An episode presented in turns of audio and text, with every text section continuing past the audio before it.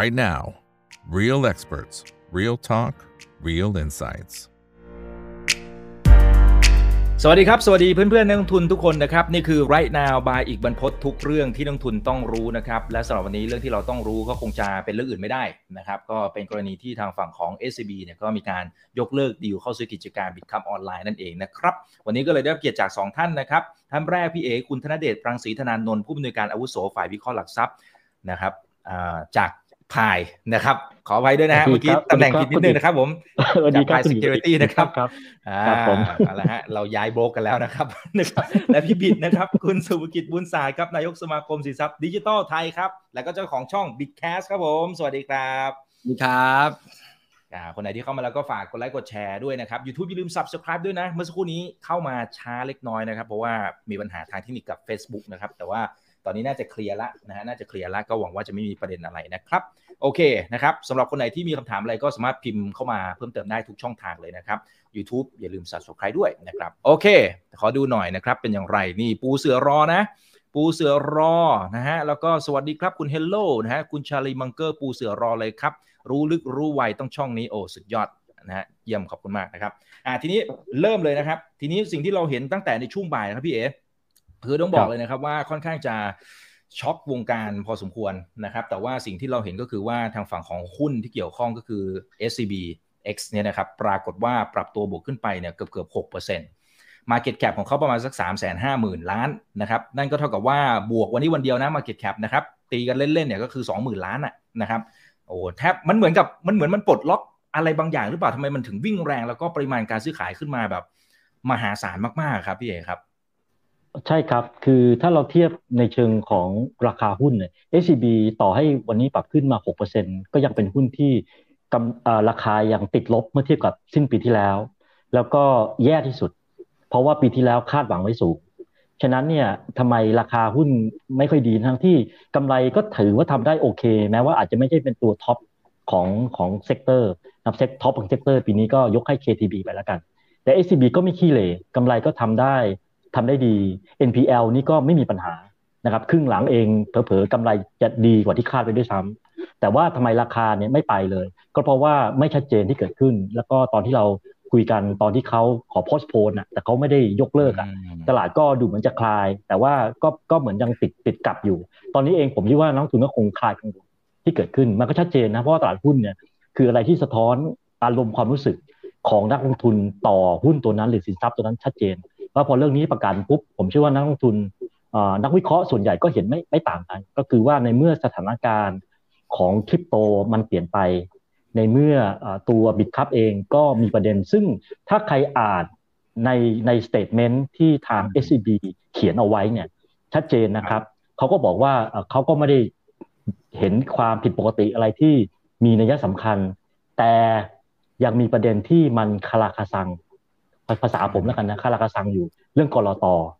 ก็เลยทำให้ยังไม่รู้ว่าจะจบกันเมื่อไหร่ ฉะนั้นเนี่ยก็ขอที่จะยกเลิก ซึ่งในมุมของนักลงทุนก็คือว่าชัดเจนไปเลย คือจะเอาอยัางไงชัดเจนเพราะก่อนหน้านี้เขาบอกว่าเขาขอเลื่อน นักลงทุนก็คาใจว่าจะเอายังไง งั้นในภาษาหุ้นก็คือว่ามันชัดเจนนะหุ้นก็ตอบรับชัดเจนไปเลย ประกอบกับหุ้น SCB มันแลกกาดเนี่ยพอมันมีตรงนี้เข้ามาก็เลยทำให้ราคาหุ้นอย่างเนี้ยพุ่งขึ้นไปนะครับ ก็เท่านั้นเองครับ อืมอืมครับอ่าประโยคเมื่อสักครู่นี้จะเป็นประโยคที่สำคัญมากๆนะครับ เพราะว่าถ้าย้อนกลับไปตั้งแต่ในช่วงประมาณสักพฤศจิกายนนะครับปี2014เนี่ยก็มีดีลที่ช็อกวงการไปรอบหนึ่งละนะครับจริงๆ รอบนั้นก็คุยกับพี่บิ๊กไปนะครับ ซึ่งก็เป็นทางฝั่งของยานแม่นะครับ ประกาศว่าจะทุ่มเม็ดเงิน 17,850 ล้านบาทนะครับเข้าไปถือ 51%นะครับในตัว Bitkub Online นะครับซึ่งตอนนั้นก็ต้องบอกว่ามาแรงมาก นะครับแล้วก็เป็นเบอร์หนึ่งในวงการ Market Share เนี่ยไม่ต้องพูดถึงเลยนะครับ บางซอสเนี่ยบอกว่า 90%บางซอสบอก 98%ซะด้วยซ้ำนะครับอันนี้ก็แล้วแต่ที่มาจะมาอย่างไรนะครับแต่ที่แน่ตอนนี้สถานการณ์อาจจะเริ่มเปลี่ยนแปลงไปล้วทีนี้ต้องถามพี่บิดครับ แต่การคำว่าเปลี่ยนแปลงจริง ๆ แล้วทุกอย่างก็จะมีไซเคิลมันก็จะมีไซเคิลของมันนะครับอันนี้ทุกคนก็น่าจะทราบว่าหมายถึงว่ามันสถานการณ์มันอาจจะแค่เป็นสถานการณ์หมีตลาดหมีแบบแค่ชั่วครั้งชั่วคราว สุดท้ายถึงจุดหนึ่ง มันก็น่าจะกลับมาได้แต่โอเคไม่มีใครรู้ว่ามันจะลากยาวสักแค่ไหนนะครับไอหมีตัวนี้เนี่ยนะครับแต่ประเด็นก็คือว่าก็ในเมื่อทางฝั่งของบิตครับเองจริงเขาก็เป็นคือต้องพูดตรงๆว่าตอนนี้ปัจจุบันอาจจะไม่มีตัวเลขณ ปัจจุบันณวันนี้เนี่ย แต่เขาก็ยังคงเป็นเบอร์หนึ่งยังครองมาเก็ตแชร์อันดับหนึ่งของเมืองไทยอยู่ดีนะครับเอ๊ะแสดงว่ามันมันมันยังไงฮะคือจะมองว่ามันแค่ชั่วคราวแล้วเดี๋ยวคุยกันใหม่ ตกลงราคากันใหม่ ก็น่าจะได้เนี่ยฮะ หรือยังไง พี่บิดมองไง คือ เรื่องเรื่องราคากับเรื่อง จะบอกว่าเรื่องราคากับเรื่องดีลไม่สัมพันธ์กันเลย ผมว่ามันก็มันก็พูดยากเนาะแต่ว่าการที่จะมาตกลงราคากันใหม่ ผมว่ามันมันมันจะเป็นเรื่องยาก คือเอาจริง ๆ เอาจริง ๆ นะ ผมผมอยากเตือนนักลงทุนคือ สุดท้ายอะ เรื่องพวกนี้มันเป็นเรื่องระหว่าง สองบริษัทสองปาร์ตี้ถ้าผมผมอยากจะให้เปรียบเทียบอย่างเงี้ย มันเหมือนแบบ โอกาสที่คนเขามั่นกันแล้วเขาไม่ได้แต่งกันอะ มันก็มีมันก็ไม่ต่างจากการเมิร์ดแอนด์ acquisition หรอกเนาะแล้วเหตุการณ์พวกนี้มันคือเรื่องระหว่างคนสองคนที่เขาคือเหมือนเขาจะแต่งกันอะเวลาที่เราเห็นเราจะเห็นแต่ข้างนอกแต่ลึกๆข้างในจริงๆอะให้ตายยังไงก็ไม่มีใครรู้หรอกแล้วบางทีบางครั้งเขาก็ไม่ได้บอกเหตุผลจริง ๆ ด้วย เพราะว่าเวลาที่เขาพูดออก ให้คนอื่นฟังเนี่ยมันก็ต้องพยายามทำให้ต่างฝ่ายต่างดูดีใช่ไหมเพราะฉะนั้นเนี่ยอย่าไปเดาอย่าไปอะไรเลยก็คือผลมันเกิดขึ้นไปแล้ว ให้เราดูแล้วกันว่าไอสิ่งที่มันเกิดขึ้นไปแล้วเนี่ยเราจะแฮนเดิลกับกับมันยังไงนะแต่สิ่งที่สำคัญมาก ๆเลยก็คือ ในมุมของผมเองเนี่ยผมมองว่าดีลมันจะเกิดหรือมันจะไม่เกิดเนี่ยจังหวะนี้หรือชั่วโมงนี้เนี่ยเราก็มองบิตคัพเองเนี่ยคือคนที่อยู่ในอุตสาหกรรม เพราะนั้นสิ่งที่ คนในอุตสาหกรรมต้องการมากๆมันคือกำลังใจ ไม่ใช่การที่จะไปทับถมกันหรืออะไรกันเนาะมันเหมือนกับสมมติผมพูดกันแบบภาษาชาวบ้านก็คือ ถ้าเรามองเหมือนเจ้าบ่าวเจ้าสาวอะบิ๊ก Bitkub จะอยู่ในภาพเหมือนเป็นเจ้าสาวอะแล้วเจ้าสาวแบบเป็นม่ายขันหมากอะจังหวะเนี้ยผมถ้าผมเป็นคนในอุตสาหกรรมผมก็ต้อง เอ้ย ไม่เป็นไรชีวิตมันยังมีอ่า ผู้ชายเยอะอะไรเงี้ยมันก็จะมันก็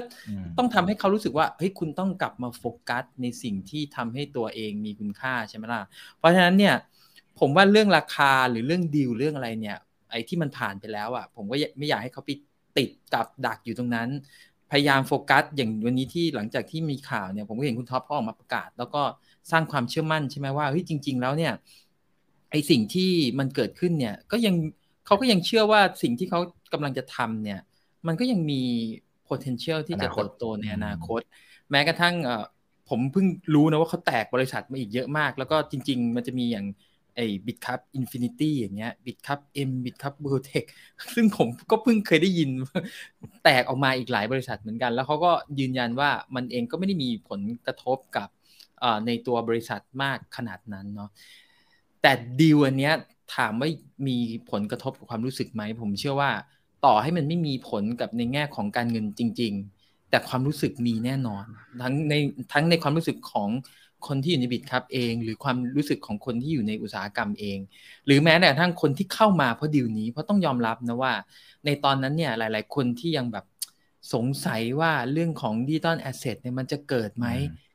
การที่มีดีลเนี้ยมันมันทำให้บางคน confirm ในความรู้สึกนะว่า เฮ้ยขนาดธนาคารเนี่ย ต้องคิดต้องไตร่ตรองดีแล้วพิจารณาดีแล้วเนี่ยถึงถึง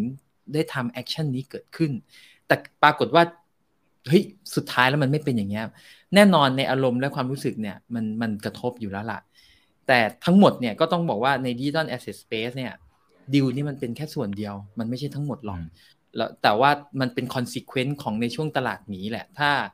ถ้าใครเคยอยู่ในช่วงตลาดหมีมาก่อนเนี้ยก่อนหน้านี้รอบก่อนหน้านี้เอ่อ จะรู้สึกได้เลยว่าพอร์ตที่ตัวเองที่ดอดาวลงมา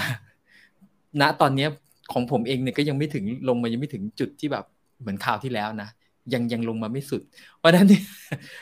คือพูดไกลๆก็คือพูดไกลๆก็คือในความรู้สึกเองเนี่ยเฮ้ยตลาดหมีมันผมว่ายังยังยังไปอีกนะ คือมันไม่ได้แบบจบเร็วๆแค่นี้หรอก แต่แต่ความรู้สึกของผมเองเนี่ย คิดว่า รู้จักคนที่อยู่ในกลุ่ม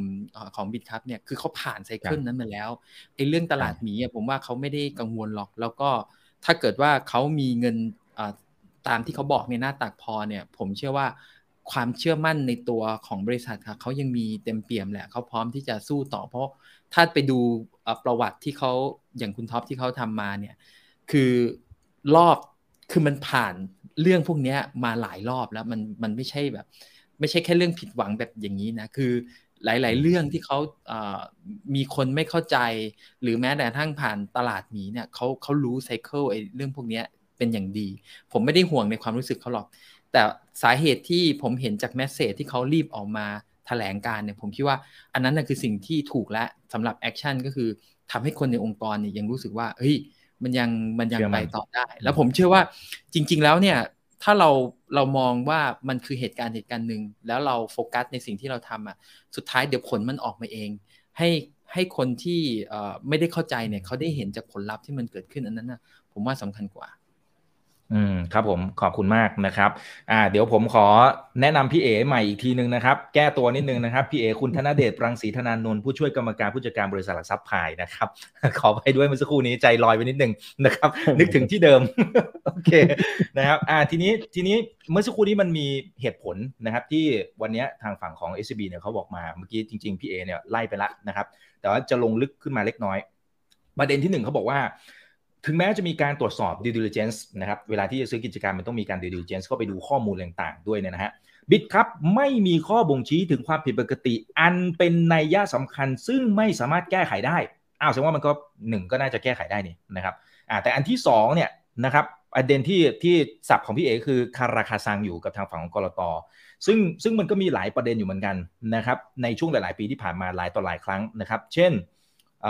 ไม่ปฏิบัติตามเงื่อนไขหลักเกณฑ์ของกรตในการทำ trading rules แต่โอเคอาจเรื่องมันอาจจะนานละนะครับ หรือวิธีการซื้อขายสินทรัพย์ดิจิตอลนะครับเหรียญ KUB ที่เข้าซื้อขายในศูนย์ซื้อขายสินทรัพย์ดิจิตอลก็ไม่เป็นไปตาม listing rule นะครับหรือว่าหลักเกณฑ์การคัดเลือกนะครับ หรืออย่างล่าสุดนะครับเมื่อไม่นานมานี้ก็ได้รับโทษจากการที่ทางฝั่งของกลต.เขาบอกว่ามีการสร้างปริมาณเทียมสินทรัพย์ดิจิตอล ในศูนย์ซื้อขายสินทรัพย์ดิจิตอลอันนี้ก็เรื่องนานแล้วนะครับนะเพียงแต่ว่าเขาเพิ่งจะเหมือนกับตัดสินอะไรกันไปนะครับแล้วก็มีค่าปรับ 24 ล้านกว่าบาทนะครับ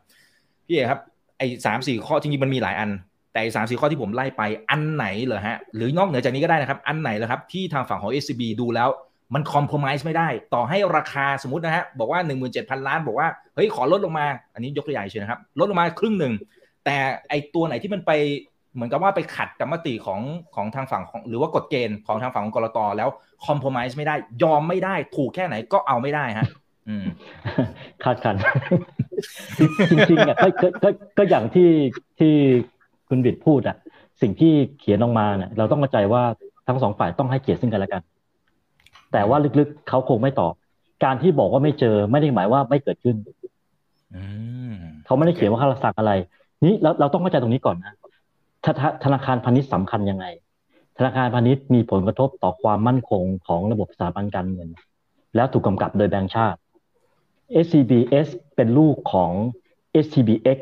ซึ่งตอนนี้ไม่รู้ว่าแปลงร่างแตกแตกออกจากธนาคารไทยพาณิชย์หรือว่าไปอยู่ภายใต้อ้อมอกของ SCBX แต่คือ group SCB ซึ่งอยู่ภายใต้การกำกับดูแลของแบงก์ชาติ โอเคไหมฮะ หลักหนึ่งในการที่จะประเมิน ไม่ว่าจะเป็นเรตติ้งต่างๆ หรือ Basel 3ต่างๆ เนี่ยคือ credit risk financial risk และ operational risk ซึ่งเราคุยกันรอบที่แล้วใช่ไหมฮะ operational risk เกิดอะไร เจอจากความผิดพลาดเชิงระบบระบบจากอะไร ปฏิบัติตามกฎระเบียบหรือไม่ ถ้าเราเข้าใจหลักการตรงนี้ในการกำกับดูแลของแบงก์ชาติ หรือแม้แต่จะไปในฝั่งของกรตและในแง่ของตัว reputation ของ SCB คำถามคือทำไมผมต้องมาตอบคาถามพวกนี้ล่ะ คิดว่านักลงทุนต่างประเทศไม่ถามผมหรอครับ ถ้าเกิดผมซื้อไปแล้ว แล้วตอบปัญหาไม่ได้ ต้องเคลียร์ให้ได้ก่อนที่ผมจะซื้อใช่ไหมประเด็นคือมันอาจจะไม่ได้หนักมาสาหัสก็ได้ครับ แต่ว่าประเด็นก็คืออันนี้คือ operational risk ที่เกี่ยวข้องกับ governance หรือไม่ สิ่งที่เกิดขึ้นมันเกิดขึ้น แต่ว่าสิ่งที่ไม่เกิดขึ้นก็มีประเด็นเรื่องของแล้วเหรียญล่ะ อ่า ที่กรต กล่าวไปคือผมไม่ไม่ไม่ได้แม่นกดนะ แล้วแล้วเหรียญล่ะ แล้วการทำดีลกับบริษัทที่เกิดขึ้นแล้วการให้นักลงทุนซื้อเหรียญล่ะ มันก็มีข่าวใช่ไหมว่ามันไม่ไม่เท่าเทียมกัน ก็ไม่ได้ตอบ ในมุมผมคือผมก็ไม่ลงรายละเอียดเพราะผมไม่ทราบแต่คำถามคือ SCB เป็นสถาบันการเงินก็เป็นโดยกรตและแบงก์ชาติ อะไรที่เกิดขึ้นแล้วมันดูไม่ชัดเจนจะทำไหม เมื่อไม่ในเมื่อไม่ทำไม่ชัดดิวไม่ชัดใช่ไหมฮะประกอบกับอย่างที่ผมบอกคือสถานการณ์มันเปลี่ยน ก็เพราะว่าโอเคมันอาจจะมีความผันผวนวันข้างหน้าอาจจะดีก็ได้ แต่หลาย ๆ ข้อรวมๆกันเนี่ย ก็ต้องถามใจว่าแล้วคุณจะไปต่อหรือไม่ไปต่อ ถ้าถ้าคุณไปต่อหุ้นก็โอเวอร์แฮงนะ ผมไม่ได้เป็นคนตอบนักลงทุนเป็นคนตอบไม่งั้นหุ้น SCB ทำไมแลกกาดทั้งที่กำไรก็ออกมาดี ก็ว่ามันอยู่ในคาใจนักลงทุนอย่างนี้ในแง่ของ leadership อะแม่ทัพอะจะทำยังไง จะจะจะจะยังคงสินสอดอยู่ไหมจะยังคงคำมั่นสัญญาไหมภายใต้อย่างนี้หรือตัดสินไปเลย แล้วคำตอบที่ออกมาผมในแง่ของนักลงทุนก็คือว่าโล่งใจ ก็แสดงว่านักลงทุนค่อนข้างจะไปในเขตที่ว่าขอความชัดเจนแล้วกัน อย่าลืมนะครับ เรามอง SCB ที่เกิดขึ้นรอบที่แล้วทำไมราคาหุ้นหนึ่งพุ่งกระฉูดขึ้นมาหลังจากประกาศเป็น SCBX เพราะการคาดหวังว่า SCB จะไปสู่ดิจิทัล อนมีไปสู่การ transformation รูปแบบใหม่ ไม่ยึดติดกับรูปแบบเดิมๆ ทั้งที่ ROE ก็ต่ำเตี้ยตลอด เพราะว่ากำไรมันถูกกดดันด้วย Margin NPL อะไรดั้งเดิม โลกอื่นเข้าไปฟินเทคหมดแล้วทำไมทำไมแบงก์ไทยยังไม่ไปไหน แต่พอประกาศดิวปุ๊บทุกคนมีความหวังว่าเราจะได้เข้าสู่โหมดของฟินเทคหรืออะไรก็แล้วแต่ทั้งที่ยังไม่รู้เลยว่าจะมีกำไรขาดทุนเท่าไหร่ แต่เพราะโลกมันสดใส อันนั้นคืออารมณ์ตลาดที่เกิดขึ้นแล้วพอประกาศดิวมา ทุกคนก็แฮปปี้ก็ทุกคนก็มองในเชิงบวก แต่ว่าหลังจากนั้นมาพอสถานการณ์เปลี่ยน ผมแค่ว่ามันเปลี่ยนเนี้ยอารมณ์ตลาดมันบอกหนึ่งเศรษฐกิจโลกก็ไม่ชัดเจน เงินที่จะใช้แปดหนึ่งหมื่นแปดพันล้าน เมื่อเทียบกับเมื่อกำไรดีๆ กับตอนนี้คุ้มไหม ตอนนั้นกำไรปีที่แล้วน่าจะดีมากๆ แต่ปีนี้คิดว่าจะถึงไหม ในแง่ของ investor หรือในแง่ของนักวิเคราะห์ก็ต้องตีมูลค่าว่าเจ้าเงินหนึ่งหมื่นแปดพันล้านบาท วันนี้ถ้าเอาไปลงทุนตรงนั้นเนี่ยบนเงื่อนไขตรงนั้นเนี่ยวันนี้เงื่อนไขเปลี่ยนไหม ถ้าเงื่อนไขเปลี่ยนควรต้องต่อรองไหมถึงได้มีนักวิเคราะห์หรือนักคนบอกว่าราคาตรงนี้สูงไปไหมราคาปัจจุบันก็เราก็ไม่รู้เพราะว่าเราต้องอยู่ที่การตีมูลค่า แต่สถานการณ์ในมุมมองของนักทุนมองไปมันเปลี่ยนนะ ไม่ว่าจะเป็นหนึ่งตลาดสองการแข่งขันที่จะมีผู้เล่นรายใหม่เข้ามากฎกติกาที่ชัดเจนที่ไม่ที่ที่ตอนนี้ก็ยังไม่ชัดเจน อันที่สี่ก็คือ เรื่องที่ถูกกล่าวโทษ มันก็โยงย้อนกลับไปในแง่ของ operation risk ใช่ไหมหรือไม่นั้นเพื่อตอบไม่ได้ ถ้าเกิดแม่ทัพไม่ฟันคุณก็โอเวอร์แฮง ผมเข้าใจความรู้สึกนะแต่ว่าเมื่อมันเป็นอย่างนี้ก็ต้องตัดสินใจพอตัดสินใจปุ๊บตลาดก็สะท้อนไปด้วยราคาหุ้นว่ามันปลดล็อกทั้งนั้นที่จริง ๆ แล้วเนี่ยดิวบิตครับยังไม่มีผลอะไรทั้งสิ้นต่อการประเมินกำไรมูลค่าของ SCB มีแค่อารมณ์ความรู้สึกที่เกิดขึ้น แต่เมื่อสถานการณ์เปลี่ยนก็ต้องเข้าใจว่า ถ้าอย่างนั้นก็ต้องเกิดการตัดสินใจว่าทำยังไงหนึ่งหมื่นแปดพันล้านก็ ในความรู้สึกของตอนนี้ที่คุยกัน ก็ถ้าไม่บายก็บิวได้ไหมในเมื่อ SCBS ก็ก็จะทำศูนย์ซื้อขายอยู่แล้วถูกไหมฮะ แล้วถ้าเกิดว่าคุณไม่บายก็ก็เปิดในเมื่อกับเจ้าสาวท่านนี้อาจจะมีบางอย่างที่อาจจะตกลงกันไม่ได้ ก็มีเจ้าสาวรายอื่นใช่หรือไม่ หรือไม่ก็คือถ้าอย่างนั้นก็ไม่ต้องแต่งงานก็ได้ก็เอาลูกอะที่มีอยู่อะ ก็ปั้นปั้นก็ได้นี่ฉะนั้นในมุมของ investor ก็ต้องมองว่าหมื่นแปดพันล้านมันมีคุณค่าเอาไปทำอะไร ถูกไหมฮะเอาเงินไปลงทุนบอลคุณก็ได้ปีเท่าไหร่แล้วอะหรือเอาเงินไปไปลงทุนอย่างอื่นคุณก็ได้ที่เกิดขึ้นนั้นในในวิวของ investor ก็ต้องดูว่า อันไหนคุ้มค่ากว่ากัน ไม่ไม่ได้บอกว่าอีกเจ้าหนึ่งเป็นยังไง แต่ว่าในมุมของ investor ที่มองกลับเข้าไปในตัว SCB หรือไม่ก็คือการใช้เงินเนี่ยมันก็อาจจะดูแล้วว่าในเมื่อโจทย์มันเปลี่ยนแล้วเงินหมื่นแปดล้านก็อาจจะทำอื่นก็ได้ใช่หรือไม่ ผมก็มองในมุมนี้ฮะแต่มีผลกับประมาณการกำไรไหมไม่มีผล แต่มีผลต่ออะไรมันปลดล็อกครับ อืมอืมอารมณ์ความรู้สึก sentiment อะไรต่าง ๆ นะครับอ่านะครคุณลักกี้บอกคุณเอพูดดีมากๆค่ะอ่าหลายๆ ท่านบอกว่ายินดีมากนะครับ ที่จัดเซสชันนี้เพราะอยากจะทราบพอดีเลยนะครับ ก็ขอบคุณทั้งสองท่านด้วยนะครับนะฮะโอเคนะครับ ทีนี้ทีนี้กลับมาถามทางฝั่งของพี่บิดครับเอ่อถ้าถ้าสมมุติว่าทางฝั่งของทางฝั่งของยานแม่เนี่ยเขาออกไปแล้วเนี่ย บิดครับโอเค ถ้าไปถามผู้บริหาร หรือแม้กระทั่งคุณท็อปก็บอกว่าโอเคมีศักยภาพมีโอกาสที่เติบโตต่อ แล้วก็แบบโอ้ขยายกิจการนู่นนี่นั่นเยอะแยะมากมาย แต่ว่ามันมันมันเสียหายไหมในเชิงแหมคำว่าเสียหายมันอาจจะรุนแรงไป มันมันทำให้เติบโตอาจจะช้าลงไปสเต็ปหนึ่งไหมขาดจิ๊กซอ ซึ่งเป็นสถาบันการเงินที่ก่อนหน้านี้ก็ก็เตรียมพร้อมที่จะทุ่มเงินไปจำนวนหนึ่งหรือพัฒนาระบบหลังบ้านนู่นนี่นั่นอะไรต่างๆ เนี่ย มันอาจจะทำให้ความฝันของเขาเป้าหมายของเขาเนี่ยมันมันอาจจะช้าลงหรือเปล่าหรือ รือถึงขั้นทำไม่ได้เลยแม้มันจะถึงขั้นนั้นไหมครับอืม อนาคตไม่มีไม่มีใครบอกบอกได้หรอก แต่ว่าเราเห็นเราเห็นวิธีคิดวิธีการประกอบธุรกิจของผู้บริหารเราก็พอรู้แหละว่าเขามีไฟแล้วก็เขามีเขามีเป้าหมายที่เขาจะพุ่งชนอย่างเนี้ยเราเราเห็นความรู้สึกอันนั้นนะผมเชื่อว่า เขายังคงดำเนินต่อถึงแม้ว่ามันจะมีอุปสรรคอะไร เพราะเขาผ่านอะไรมาเยอะมากนะเท่าเท่าที่ผมได้มีโอกาสได้ได้ได้รู้จักเขา อันนี้ก็คือเป็นเป็นบทพิสูจน์อันหนึ่งแล้วกันที่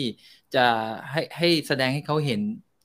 เป็นเวทีให้เขาแสดงกันแล้วกันว่า เขาสามารถที่จะก้าวข้ามผ่านไอ้ไอ้เรื่องพวกนี้ไปได้ หมายความว่าการที่อาจสมมุติว่าจะเป็นยูนิคอร์นอีกตัวหนึ่งเนี่ย มันอาจจะช้าออกไป แต่ว่ามันก็ไม่ได้เป็นเหตุให้เขาย่อท้อนะเป็นผม ถ้าที่ฟังดูจากแมสเซจที่ที่เขาที่เขาพูดออกมา โอเคล่ะการที่มันมีคนมาช่วยไปด้วยกันเนี่ยมันอาจจะไปได้ไปได้เร็วขึ้น แต่มันก็ไม่ได้หมายความว่าไปคนเดียวมันจะไปไม่ได้ หรือมันอาจจะเป็นโอกาสที่อาจจะมีเจ้าอื่นที่เขาสนใจมามามาจีบใหม่ก็ได้ อาจจะไม่ใช่คนไทย อาจจะเป็นต่างชาติก็ได้เพราะสมัยนี้เนี่ยมันมันมันขอบเขตของการ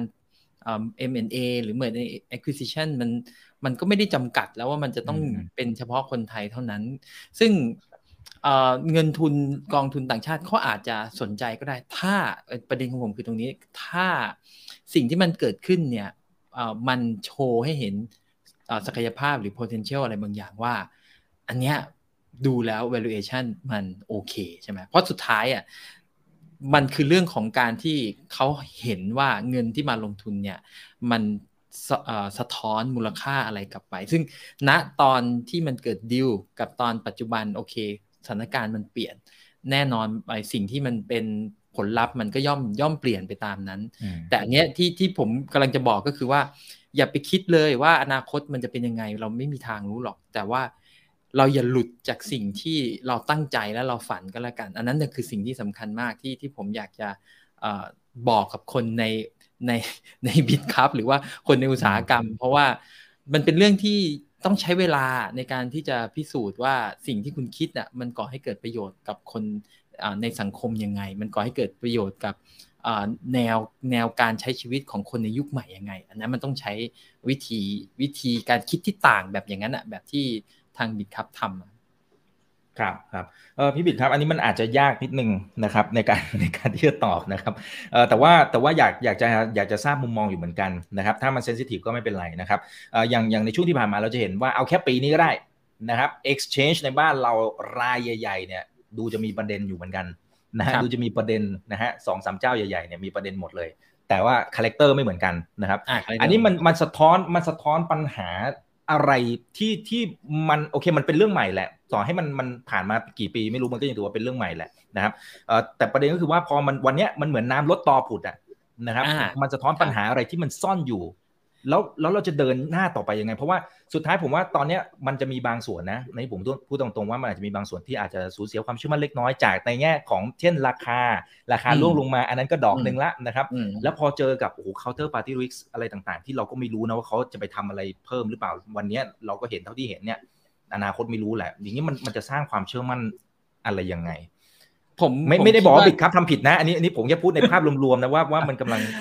มันเห็นอะไรเข้าใจคือจริง ๆ ก็ต้องยอมรับแหละว่าสถานการณ์ของตลาดอะมันเป็นขาลงแล้วก็ผู้ประกอบการเนี่ยก็ได้รับผลกระทบมันมันเอฟเฟกไปหมดนั่นแหละ แต่อันหนึ่งที่ที่อยากจะบอกก็คือสุดท้ายแล้วเนี่ยมันมาจากมันมันมีเหตุของมันเนาะคือการที่เราลงทุนโดยปราศจากการเหมือนเหมือนการคิด worst case scenario อะว่าผลกระทบมันจะเกิดขึ้นยังไง มันทำให้มีโอกาส เกิดขึ้นในลักษณะแบบนั้น ซึ่งจริงๆเนี่ยผมจะบอกว่าวิวัฒนาการของการทำ operation อย่างเมื่อกี้นี้ที่พี่เอบอกพูดถึง operation risk ใช่ไหม financial risk อะไรก็แล้วแต่จริง ๆ พวกนี้มันไม่ได้เกิดการเรียนรู้มาตั้งแต่วันแรกนะ จริง ๆ มันคือการสั่งสมเรื่องของประสบการณ์ในการที่เจอเหตุการณ์แล้วมนุษย์นี่แหละก็เป็นคนที่ว่าเฮ้ยถ้าเจอเหตุการณ์แบบนี้ แล้วครั้งหน้าเราจะทำยังไงไม่ให้มันเกิดอีกหรอ สิ่งพวกนี้มันเป็นเรื่องที่ฝั่งฝั่งคริปโตคริปโตสเปซเนี่ยมันต้องเรียนรู้แบบนี้เหมือนกัน เพราะมันเป็นเรื่องใหม่แล้วเราก็เราเองก็ยังเหมือนกับบางอย่างเนี่ยมันคาดการไม่ได้ เพราะว่าปัจจัยบางอย่างในเทส environment น่ะมันไม่ได้เหมือน production environment ก็คือเรื่องของคนที่เข้าไปอารมณ์ตลาดที่มันดึงเข้าดึงออก แล้วก็ในลักษณะที่เป็นแบบ liquidity ที่มันสูงขนาดนี้ หรือแม้กระทั่ง การที่มันสามารถเทรดได้ตลอด 24 ชั่วโมง อะไรพวกนี้มันเป็นปัจจัยทั้งหมด มันคือเรื่องที่มันต้องเหมือนกับเรียนรู้แล้วก็หาอะไรบางอย่างมาเพื่อที่จะทำให้กระบวนการนี้มันลดความเสี่ยงลงไป เพราะว่าโดยปกติเรื่องพวกนี้เนี่ยเราไม่สามารถนะที่จะไม่ให้ไม่มีความเสี่ยงเลย เพียงแต่ว่าในกระบวนการแต่ละอันเนี่ยเขาเขาใช้คำว่า การบรรเทาในความเสี่ยงในลักษณะที่เรายังรับได้ แล้วเราเนี่ยยังสามารถพอที่จะเหมือนกับเทรดออฟกับไอตัวผลตอบแทนที่เราจะจะได้รับแล้วเนี่ยมันยังคุ้มค่าที่เราจะทำแบบนั้น เรื่องพวกนี้ยังไงก็ต้องอาศัยเวลาครับถ้าเราไปดูวิวัฒนาการของของระบบการเงินแบบเดิมเนี่ยทุกวันนี้ก็ยังไม่ไม่ไม่หยุดที่จะพัฒนานะ นึกออกไหมโปรดักต์อะแต่ละอันน่ะมันพัฒนาอยู่ตลอด เพราะว่าบางอย่างเนี่ยพอเราออกไปเนี่ยเหตุการณ์ที่มันเป็นปัญหาเนี่ยมันมันอาจจะไม่ได้เกิดที่จุดจุดจุดจุดนั้นแล้วมันปลิ้นไปเกิดที่จุดใหม่ เราก็ต้องหาทางที่จะทำยังไงให้ปัญหาตรงนั้นมันมันบรรเทาลง คือผมมองว่าจริง ๆ แล้วอะเรื่องพวกนี้มันเป็นเรื่องที่สุดท้ายอะคนที่อยู่ในอุตสาหกรรมก็ต้องเรียนรู้แล้วจะทำยังไงไม่ให้มันเกิดขึ้นอีก แต่แต่เคสแบบนี้นะ เรื่องล้มดิวเนี่ย ผมบอกได้เลยว่ามันเป็นเรื่องที่ป้องกันได้ยาก เพราะมันไม่ใช่เรื่องของความเสี่ยงในแง่ของอทางเทคนิคหรือโอเปอเรชันหรืออะไรพวกนั้น แต่มันเป็นเรื่องของระหว่างคนสองคนที่ที่ดิวกันอะใช่ไหมเพราะบางทีบางครั้งเนี่ยตอนที่คือเอาผมขออนุญาตแชร์ตรงนี้เลยกัน ผมว่าอันนี้น่าจะช่วยช่วยให้ภาพได้ว่าเคสเนี้ยมันมันมันก็ยากนะ ที่มันจะพูดถึงอะอ่าโอเคมาแล้วครับ คือถ้าถ้าเราพูดถึงท่านครับอ่า process process ในการดีลเนี่ย ถ้าเราดูจากตรงเนี้ยนี่ผมก็ไม่ผมก็เพิ่งเพิ่งมาอ่านนะ เพราะพอดีอีกถามก็เลยไปดูว่าเอ๊ะกระบวนการในการทำ M&A เนี่ยมันเป็นยังไงเหรอ แล้วถ้าผมมาดูเนี่ย แปลว่าจริง ๆ เนี่ย ตอนที่ criteria opportunity เนี่ยคำว่า criteria opportunity คือ มันเหมือนมันสองธุรกิจอะสองบริษัทแล้วกัน จะมา merge and acquisition กันหรือจะมาตกล่องป่องชิ้นกันเนี่ย เขาต้องดูแล้วว่ามันจะต้องมีโอกาสทางธุรกิจ นึกออกไหมคือถ้ามันไม่มีโอกาสทางธุรกิจเขาไม่มาคิดเสียเวลาที่จะมาเอ่อ merge กันหรอกถูกไหมมันเหมือนเมื่อกี้ที่พี่เปรียบเทียบเหมือนจะแต่งงานกันนะแต่ว่าเฮ้ยเราคิดว่าเราเนี่ยไปกันได้เนาะเราก็สร้างครอบครัวจะสร้างความมั่งคั่งอะไรก็ว่าไปนะ แต่ตรงประเด็นคือตรงนี้มันเป็นสเตจเหมือนกันมั่นนะมันยังไม่ได้แต่งกันจริง เพราะนั้นเนี่ยระหว่างทางที่จะแต่งกันจริงเนี่ยที่จะทรายเนี่ยมันจะมีช่วงเนี่ย go no-go go no-go เห็นไหม go no-go ก็คือตกลง จะไปกับฉันจริง ๆ ใช่ไหม ซึ่ง phase ตรงเนี้ยมันคือ phase due diligence ตรงนี้แหละคือจุดที่เขา no-go บอกว่าเออไม่แต่งแล้ว ซึ่งมันมันยังไม่ถึงจังหวะที่จะทรายเพื่อที่จะแต่งกันนะแต่ตรงเนี้ยจังหวะเนี้ยเพราะฉะนั้น อันนี้มันป้องกันไม่ได้นะนึกออกใช่ไหมคือพอเวลาที่เราไปอยู่ใน phase due diligence เนี่ย มันอาจจะใครใครที่เหลือมันอาจจะเปลี่ยนนะอย่างเช่น ไปเจอไปเจอคนใหม่ที่ ที่โอเคกว่าใช่ไหมหรือไม่เจอคนใหม่แต่ว่าเรารู้แล้วล่ะว่าเราเข้ากันไม่ได้ ไม่ใช่ว่าคุณไม่ไม่ใช่ว่าคุณไม่ดีแต่ว่าเราอาจจะเข้ากันไม่ได้ เคมีอาจจะไม่ตรงกัน หรือในกรณีบางกรณี อย่างเคสนี้มันมัน refer ไปถึงอาจจะเป็นเรื่องของอตัวบทกฎหมายว่าเฮ้ยยังไม่สามารถแก้ไขอะไรได้ตามคุณทีเรียอะไรบางอย่าง การไปด้วยกันอาจจะเป็นผลเสียกับเขาด้วยซ้ำมันมันเกิดขึ้นได้ อันนี้ผมว่ามันเป็นเรื่องยากที่จะที่จะป้องกันว่าเคสนี้อาจจะต้องยกยกไว้ว่าเป็นคนละกรณีกับไอ้ที่เราเจอในเหตุการณ์อื่นก่อนหน้านี้ เพราะว่าเหตุการณ์อื่นก่อนหน้านี้เนี่ย มันมันจะเป็นลักษณะที่ผมคิดว่าเราป้องกันได้นะ ถ้าหากว่ามันเอาขึ้นมาบนโต๊ะ อย่างเช่น มันมีการกำหนดกรอบหรือหรือเกณฑ์อะไรบางอย่างที่การที่คุณจะไปลงใน บริษัทต่างประเทศใครที่เหลือมันคืออะไร หรือมีวิธีการ offset ความเสี่ยงไหม อย่างเช่นมีการทำประกันหรือเปล่า สัดส่วนของการไปลงมันควรจะไปลงเท่าไหร่ การกระจายความเสี่ยงของของของของ exchange อะไรเงี้ยมันควรจะต้องมีไหมเรื่องพวกนี้มันควรจะต้องมีกรอบหรือวิธีปฏิบัติที่เป็น guideline ที่ทำให้ความเสี่ยงมันบรรเทาลง เพราะว่าสมมุติถ้าเรากระจายเนาะเราเรามองเรากระจายความเสี่ยง เหตุการณ์ที่มันเกิดขึ้นก่อนหน้านี้ที่ว่า ไอ้บริษัทต่างชาติอย่าง Cel Celsius ที่มันล้มละลายเนี่ย แล้วมันประมาณสักสิบเปอร์เซ็นของของตัวมูลค่าที่บริษัทมีอยู่เนี่ย มันก็ยังยัง operate ได้ไงใช่ไหมมันก็ยังพอที่ แต่ถ้ามันมากเกินไปมันก็ไม่ไหว อันเนี้ยผมอยากให้แยกเคสกัน แต่อารมณ์และความรู้สึกผมเชื่อว่ายังไงก็มีผลกระทบแน่นอน ไอ้ดีลเนี้ยผมคิดว่ามันไปเรื่องของอิโมชันอลมากกว่าแล้ว เพราะว่า มันไม่ได้มีผลกับในเชิงของ financial ของแต่ละบริษัทเท่าไหร่ แต่มันทำให้ sentiment อย่างอย่างของ SCB เมื่อกี้ที่ฟังพี่เอเล่าเออ ความรู้สึกของคนที่ถือมันเคลียร์แฮะ ตกลงเออไม่ไม่และโอเค ชัดเจนสักทีมันคุมเครือมานาน ไม่แต่งแล้วนะ ก็ก็ฝั่งนั้นก็อัพไป ส่วนฝั่งปิดคับเองเนี่ย ผมเห็นราคาลงมาก็ก็ดีดขึ้นมา คนเริ่มตั้งตัวได้ ก็ก็ดีดกลับขึ้นมา แต่อาจจะยังไม่ได้ถึงจุดเดิม แต่ทั้งนี้ทั้งนั้นผมคิดว่าสุดท้ายนักลงทุนเนี่ยต้องระมัดระวังอยู่ดีในในแง่ของการลงทุน เพราะว่าผมว่าสุดท้ายเรื่องความรู้กับสิ่งที่คุณจะต้องตอบตัวเองให้ได้เนี่ยว่าคุณลงทุนในสิ่งใดสิ่งหนึ่งเนี่ย คุณเห็นประโยชน์หรือว่าเห็นคุณค่าของมันในแง่มุมไหนนะอันนี้ผมจะเตือนอยู่เสมอว่า เราอย่าอย่าใช้อารมณ์ในการตัดสินใจหรือว่า ใช้ความรู้สึกในเรื่องของการตัดสินใจ ผมเองผมก็ยังมีอารมณ์และความรู้สึกบางครั้งนะซึ่งอันนั้นอะหลาย ๆ ครั้งเวลาที่เราใช้อารมณ์และความรู้สึกในการตัดสินใจอะเรามักจะพลาดเสมอ เราจะหลุดออกจากกรอบหรือโลจิกในการคิดว่าเฮ้ยอะไรเหรอมันคือเหตุและปัจจัยที่ทำให้เราซื้อหรือเก็บเหรียญนี้ อันนี้ต้องระมัดระวัง ครับโอเคครับขอบคุณมากนะครับนะมีท่านนี้บอกว่าชอบพิบิดเปรียบเทียบนะฮะเห็นภาพเข้าใจเห็นหมดเลยนะครับนะฮะโอเคนะครับ เดี๋ยวขอกลับมาที่พี่เอครับ ทีนี้พอไปดูทางฝั่งของ SCB เนี่ย ผมก็จะว่าทางฝั่งของบอลถ้าถ้าผิดขออภัยด้วยนะฮะเขามีไลเซนเขามีไลเซนที่จะสามารถทำตัว exchange ตรงนี้ได้เหมือนกันนะครับ ทีนี้ทีนี้ถ้าให้พี่เออ่านเกม ซึ่ง ก็อาจจะตอบยากเพราะเราไม่ได้อยู่ในวงในนะครับ แต่ว่าถ้าอ่านเกมนะครับว่าเอาละตรงนี้ดีลนะครับ ก็ก็อาจจะบายบายก่อนนะครับ ในช่วงนี้อนาคตเราไม่รู้เขาอาจจะกลับไปคุยกันก็ได้นะครับ แต่สมมติสมมติว่าณปัจจุบันคือ bye bye ก่อนนะนะครับ แล้วมี license เนี่ยนะครับมี license ถ้าสมมติว่าจะลงมือทำเองเนี่ยนะครับมันเหนือบ่ากว่าแรงไหมคือเหตุผลก่อนหน้านี้ที่ที่ทางฝั่งของ SCB เนี่ยที่เขาให้ว่าอยากจะเข้าไปเนี่ยเพราะว่าอ่าหนึ่งนะครับสินทรัพย์ดิจิทัลเป็นธุรกิจการเงินแห่งโลกอนาคต 2 Bitkub เป็นบริการแพลตฟอร์ม ด้านการซื้อขายสินทรัพย์ดิจิทัลชั้นนำของประเทศไทยนะครับ แล้วก็ 3 คือสอดคล้องกับยุทธศาสตร์ของยานแม่นะครับ อันนี้ผมพูดสั้นๆนะนะครับ ทีนี้คำถามคือว่าถ้าสมมติเขาวันนี้เดย์วันเลยเนี่ยเขาลงมือเองปั้งเขามีจุดแข็งอะไรล่ะครับที่ที่เขาจะสามารถแลมอัพไปสู้กับเจ้าอื่นได้นี่ยังไม่นับ b บ n a n c e ที่จับมือกับทางฝั่งของ Gulf Energy นะฮะเขาก็ยืนยันผู้บริหารก็ยืนยันว่าลงสนามแน่ๆนะฮะเอ่อจริง ๆ ถ้าเราเทียบง่าย ๆ ก็คือ business model จะซื้อหรือจะปั้น ถ้าซื้อก็คือซื้อบิตครับใช่ไหมครับห้าสิบเปอร์เซ็นต์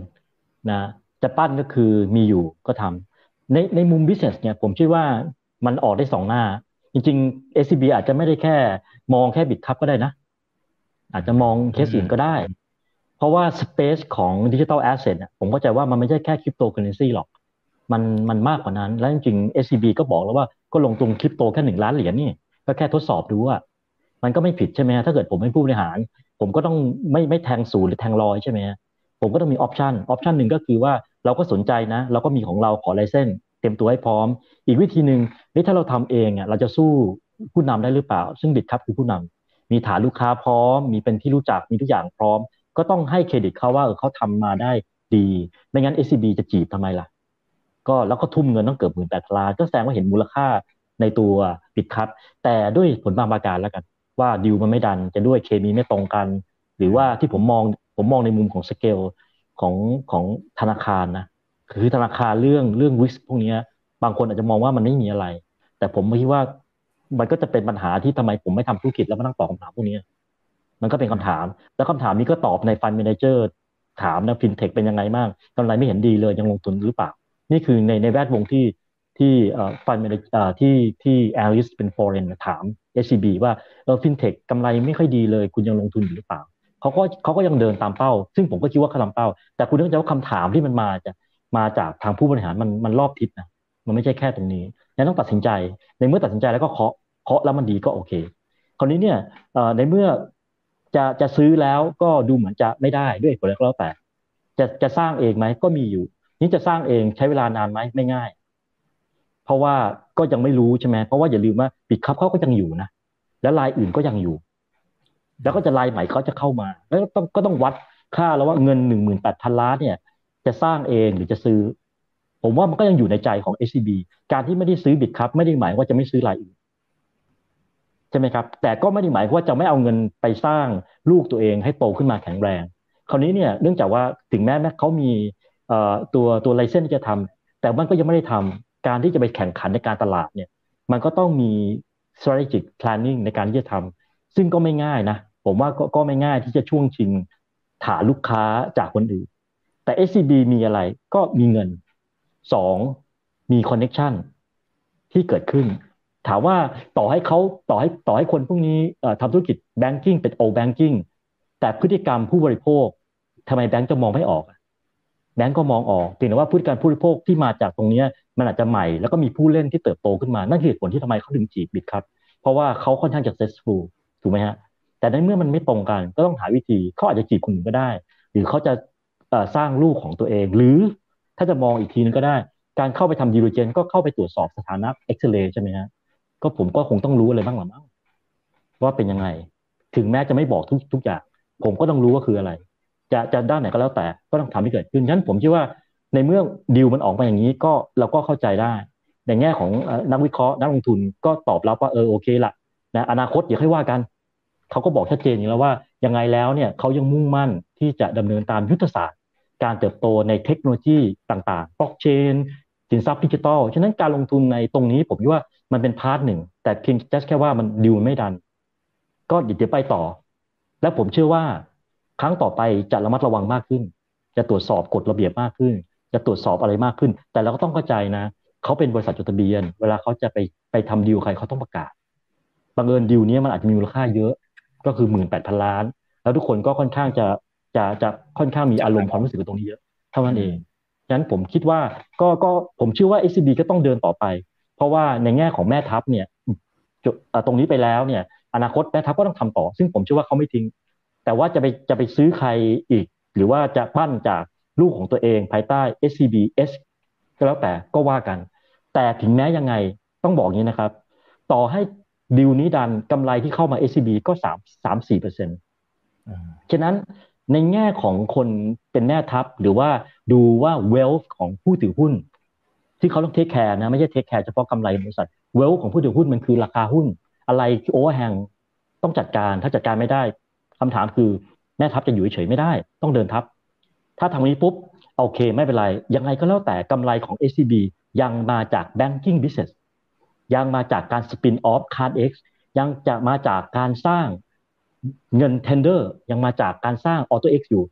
ยังดำเนินอยู่ แต่ว่าสินทรัพย์ดิจิตอลหรือฟินเทคมันยังเป็นอนาคตซึ่งผมเห็นด้วย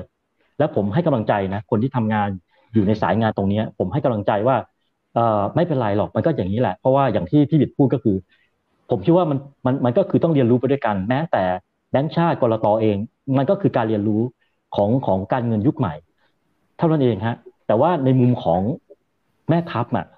ก็ต้องตัดสินใจใช่ไหมฮะแล้วหน้าหน้าที่หนึ่งตัดสินใจก็คือ wealth ของผู้ถือหุ้นจะ overhang อย่างนี้ก็ไม่ได้ก็ต้องตัดสินใจเท่านั้นเองเพียงแต่ว่าดีลมันไม่ done ก็เท่านั้นเองอืมอืมครับผม โอเค อ่าได้ครับ เพื่อนๆนักลงทุนนะครับเข้ามาแล้วก็ฝากกดไลค์กดแชร์ด้วยนะครับ 2,700 ท่านนะ YouTube อย่าลืม Subscribe กันด้วยคนไหนอยากเข้าห้อง Open Line Chat ก็คลิกเข้าไปได้ตามกลุ่มที่ท่านชอบนะครับ โอเคนะครับ ทีนี้ทีนี้ผมกลับมาที่พี่บิดให้เห็นภาพหน่อยนะครับว่าตอนนี้สิ่งที่เราเห็นก็คือว่าหลาย ๆ เจ้านะเขามองประเทศไทยเนี่ยตาเป็นมันเหมือนกันนะ ถ้าพูดกันอย่างนี้นะนะก็คืออ่าอย่าง Binance ครับแล้วก็ Gulf Energy นะครับก็ก๊กหนึ่งละนะครับภายในของเราก็มี2อสามก๊กนะครับที่ที่เป็นเจ้าใหญ่ ๆ หน่อยนะครับ แล้วต่างประเทศผมก็ได้ยินมาว่าอาจจะมีคนเข้ามาอีกนะครับโอ้โหนี่มันสะท้อนให้เห็นศักยภาพอะไรของของคนไทยในตลาดสินทรัพย์ดิจิตอลทำไมทุกคนเหมือนจ้องตาเป็นมันคือคือผมไม่รู้ว่าในต่างประเทศไม่มีข้อมูลว่าในต่างประเทศมันเดือดขนาดนี้ไหมการแข่งขันเนี่ย มันเป็นแค่บ้านเราหรือเปล่า หรือมันบ้านเราเค้กก้อนใหญ่ขนาดไหนอืม เอาจริง ๆ นะ ผมอยากรู้คำตอบอันนี้มากเลยนะ แล้วผมถามทุกคนที่เข้ามา สมมติมีคนมาขอลายเส้นเนี่ย ผมก็จะถามว่า อะไรคือ เหตุที่คุณพิจารณาเข้ามาขอลายเส้นในไทยเหรอแล้วปัจจุบันเนี่ยถ้าเรารู้เนี่ยคือลายเส้นค้างอยู่ที่กรตเนี่ย เยอะมากนะ เป็นหลักหลักหลายสิบอะที่อยู่ในคิวนี่คือหลักหลายสิบเลยนะคุณหญิงแล้วบ้านเราเนี่ยนะคือมันขนาดนั้นเลยเหรอ คือมันมันตลาดมันใหญ่ขนาดนั้นเลยเหรอ แต่อันนี้มันเป็นอันนึงที่เราเราเห็นนะว่า จริง ๆ แล้วเรื่องพวกนี้มันมันมีเรื่องของการการหายการอ่าคือการเขาเรียกว่าอะไร คาดหวังกันกันมากจนเกินตัวพื้นฐานของความเป็นจริงกันเยอะ แล้วมันก็มีคนที่อยากเข้ามาในตลาดนี้เยอะ ซึ่งจริง ๆ ผมมองว่า มันก็มีหลายคนนะที่ผมผมเคยคือมันมีอยู่ช่วงหนึ่งที่ธุรกิจพลังงานสะอาดเนี่ย อย่างอย่างที่เป็นลักษณะของการทำไอไฟฟ้าเนี่ย มันบูมอยู่ช่วงนั้นเนี่ย แล้วแล้วเขาเนี่ยหลุดหรือพลาดในช่วงของการที่จะไปลงทุนในอุตสาหกรรมนี้ในช่วงนั้น แล้วพอมาช่วงที่มันงอกงามเนี่ยเขารู้สึกว่าเฮ้ยจริง ๆ เนี่ย เรื่องพวกนี้เนี่ย บางทีบางครั้งอะผลของมันอะมันไม่ใช่ช่วงระยะเวลานี้ แต่มันคือการกระโจนเข้ามาเพื่อที่จะเรียนรู้ก่อนศึกษาก่อน วางโครงสร้างพื้นฐานก่อน เพื่อเตรียมความพร้อมสำหรับอีก5ปี 10 ปี ซึ่งอันเนี้ยเราอาจจะมองไม่เห็นไงเพราะฉะนั้นเรื่องพวกนี้เนี่ยบางทีบางครั้งเราอาจจะบอกไม่ได้ในระยะเวลานี้แต่ต้องบอกคุณอีกว่าผมคิดว่าในไทยเป็นประเทศที่เนื้อหอมมากมากมากมากอันดับ ต้นๆในโลกที่คนเนี่ยอยากจะเข้ามาลงทุนในเรื่องของดิจิทัลแอสเซทอันหนึ่งที่ผมคิดว่ามันมีคนอยากเข้ามามากเนี่ยอันที่อันที่หนึ่งก็คือมันมีผู้ที่สนใจค่อนข้างเยอะเนาะอันที่หนึ่งอันที่สองเนี่ยเอ่อมันมีนักพัฒนาอยู่ในประเทศไทยก็ค่อนข้างเยอะที่มีความรู้และประสบการณ์ แต่จริงๆเนี่ยสะท้อนอันหนึ่งนะซึ่งผมไม่อยากให้ภาพมันออกอย่างนั้นเลยคือ มันดูเหมือน คือในตลาดคริปโตมันเหมือนมันเหมือนมันเหมือน คือไม่อยากบอกว่ามันเหมือนอะ คือตอนนี้ภาพมันคล้ายๆการพนันแล้ว เออแล้วมันก็เลยรีเฟกว่า จริง ๆ แล้วคนที่เข้ามาเนี่ยเหมากันหมดว่ามันคือพวกการพนันทั้งหมด ซึ่งภาพเนี้ยมันต้องใช้เวลาเยอะมาก ๆ ในการที่จะทำให้ความคิดของคนเนี่ยมันเปลี่ยนไป เพราะว่าผมมักจะบอกอยู่เสมอว่าจริง ๆ เทคโนโลยีมันคือเทคโนโลยี แต่ว่าเราจะทำยังไงเหรอที่จะทำให้มันก่อให้เกิดประโยชน์ ที่มันจะทำให้มนุษย์ใช้งานมันแล้วเนี่ยมันก่อให้เกิดประโยชน์จริง ๆ ซึ่ง อันนี้เป็นเรื่องที่ยากแล้วมันต้องใช้เวลาในการที่จะให้นักพัฒนาเนี่ยคิดหรือไอตัวบริการหรือพัฒนา Product หรือ Service อะไรออกมาให้คนใช้แล้วมันมันก่อให้เกิดประโยชน์จริง ๆ ซึ่งผมบอกได้คร่าวๆประมาณนี้แหละ แล้วผมก็อยากรู้คำตอบเหมือนอย่างที่คุณดิอยากรู้เลยว่า ว่ามันเป็นอย่างนั้นหรือเปล่า อันนี้คือความรู้สึกนะที่ผมเห็น แล้วก็รีเฟกได้ประมาณนี้น่าน่าน่าจะประมาณนี้ครับผมครับผมเข้าใจนะครับ อ่า เดี๋ยวผมขอสลับดูคำถามจากคุณผู้ชมทางบ้านหน่อยเนาะนะครับ เป็นอย่างไร อ่าโอ้โอ้น้าแดงมาด้วยนะครับน้าแดงบอกพี่บิดจัดไฟสวยมากชอบมีสไตล์ไหนขยายแบบใหญ่ๆหน่อยสิ โอเค เอาไว้เห็นเอาไว้เห็นนะ อาจจะได้คุยไม่เครียดนะครับ โอเค โอเค ขอดูหน่อยนะฮะ มีบางท่านบอกยังไงขอกาวสักกระป๋องหนึ่งได้ไหมอะนะฮะ หลังจากที่เครียดมาหลายเดือนละนะครับ อันนี้น่าจะแซวเข้ามาเฉยๆเนาะนะครับนี่อย่าเสพกาวจนจนจนชินนะ เพราะว่ามันจะติด ใช่ใช่เดี๋ยวเมาไปก่อนเดี๋ยวพอเหมาะ ครับอ่างั้นส่วนใหญ่จะเป็นแนวเซลล์เซลเข้ามาเอ่อมองบิตครับยังไงเดินต่อยังไง อันนี้ อันนี้มีอันหนึ่งนะครับ มันมีอันนึงที่ผมผมเองผมไม่อยากให้ให้นักลงทุนมองเนาะคือมันมีอีกภาพหนึ่งที่แบบว่าเหมือนกับเหมือนกับแบบ SCB เขาไปหลอกดูวิธีการโอเปเรตของบิตครับแล้วเอามาทำเองหรือเปล่าผม ผมคิดว่าอันเนี้ย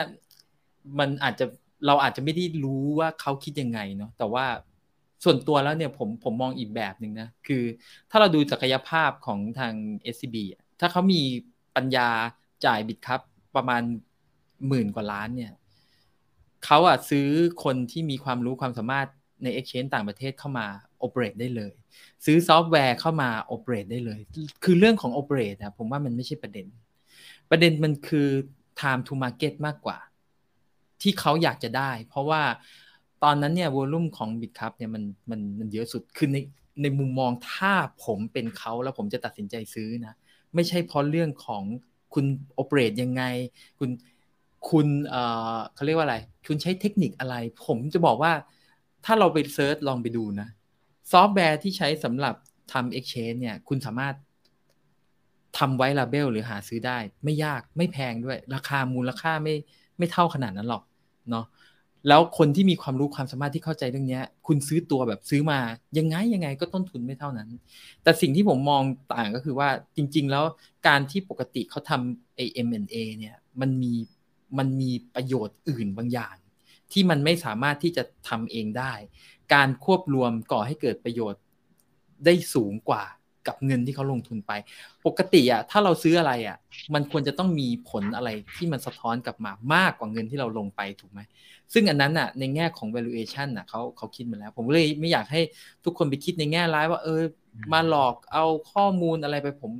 ผมว่ามันได้ไปไม่เยอะหรอกแล้วแต่สิ่งที่สำคัญผมคิดว่าสิ่งที่เขาอยากได้มากกว่าก็คือฐานของลูกค้า liquidity ความ เป็นเบอร์หนึ่งของอันนั้นนะอันนั้นนะคือ valuation ที่ที่ที่เขาประเมินมา ว่าในเชิงของเทคของอะไรพวกนี้คนที่เขาจะเอามา operate ถ้าเขามีไลเซนซึ่งเขาขอแล้วผมเห็นเหมือนกันมันมีรายชื่อของ SCBS ขอตัวไลเซนเรียบร้อยแล้วเนี่ยความสามารถของธนาคารน่ะในแง่ของเรื่องของ security เอง ผมว่าเขาทำได้อยู่แล้ว ไม่ไม่น่าจะมีปัญหาอะไร ผมผมอยากฝากไว้เพื่อนที่เราอย่าอย่าไปมองในแง่ร้ายเลย ผมว่าดีลนี้มันเป็นอดีตไปแล้ว ผมว่าต้อง move on แค่นั้นเองครับ ทั้งสองฝ่ายผมว่า move on เลย เป็นผมผมผมผมจะไม่ stuck กับเรื่องอดีตเยอะนะ ก็คือ มันเกิดขึ้นไปแล้ว เราไปโหยหาอดีตไม่มีประโยชน์ เอามันมาเป็นสิ่งที่เราจะมาเรียนรู้ดีกว่าว่าไอ้ดีลเนี้ยมันไม่เกิดเพราะอะไรเนาะถ้าสมมุติผมเป็น Bitkub เนี้ยผมก็จะเอาคือมันจะมี session ที่เราต้อง reflect ตัวเองอะว่าเฮ้ยมันเป็นเพราะอะไรเหรอ อะไรที่เป็นปัจจัยครั้งหน้าถ้าจะทำเราต้องทำตรงนั้นน่ะให้เนียนมันจะได้ไม่เกิดเหตุการณ์แบบนี้ขึ้นอีกแต่สุดท้ายแล้วผมคิดว่า ถ้าเรามองว่าทุกอย่างมันคือโอกาสมันก็คือโอกาสเราเราอาจจะมีโอกาสที่ไปเจอคนคนใหม่ที่อาจจะเคมีตรงกัน หรือว่าอาจจะ valuation อาจจะมากกว่ายูนิคอนเป็น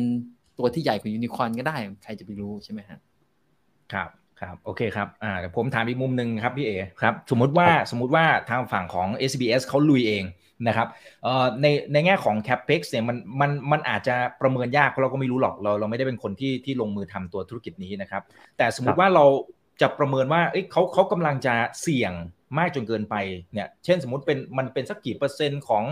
ของงบอันนี้ผมแค่ยกตัวอย่างมั่วๆนะครับว่าสมมติเขาใส่เม็ดเงินเข้าไปเท่านี้นะครับเออเฮ้ยอย่างเงี้ยมันมันน่าจะพอเบสได้ นะครับกับตัวธุรกิจใหม่ตรงนี้ที่จะลุยเอง ที่จะปั้นเองนะครับ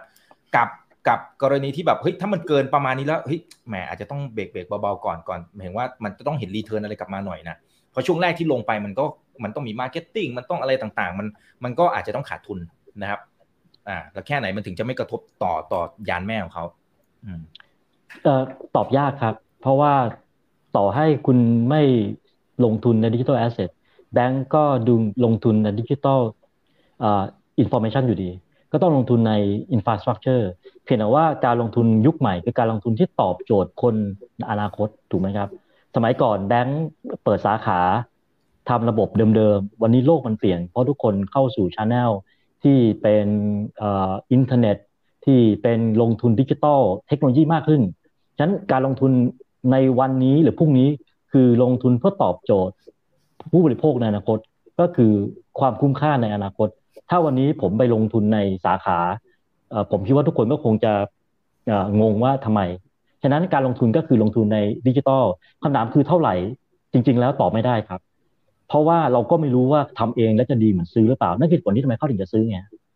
เขาคงมองแล้วว่า เออ ในในสถานการณ์ตรงนั้นเนี่ยเออซื้อแล้วน่าสนใจ แต่ในสถานการณ์ที่เกิดขึ้นแล้วเนี่ย ก็เหมือนกับพอเข้าไปซื้อปุ๊บเคาะราคามา ถ้าเกิดราคานี้มันไม่ใช่เขาคงไม่เคาะใช่ไหม แต่คุณจะบวกพรีเมียมเท่าไหร่ผมไม่รู้ เพราะตอนนั้นเนี่ยทุกอย่างมันดูสวยงาม ผมผมมองในมุมของนักลงทุนในแง่มองดูสวยงาม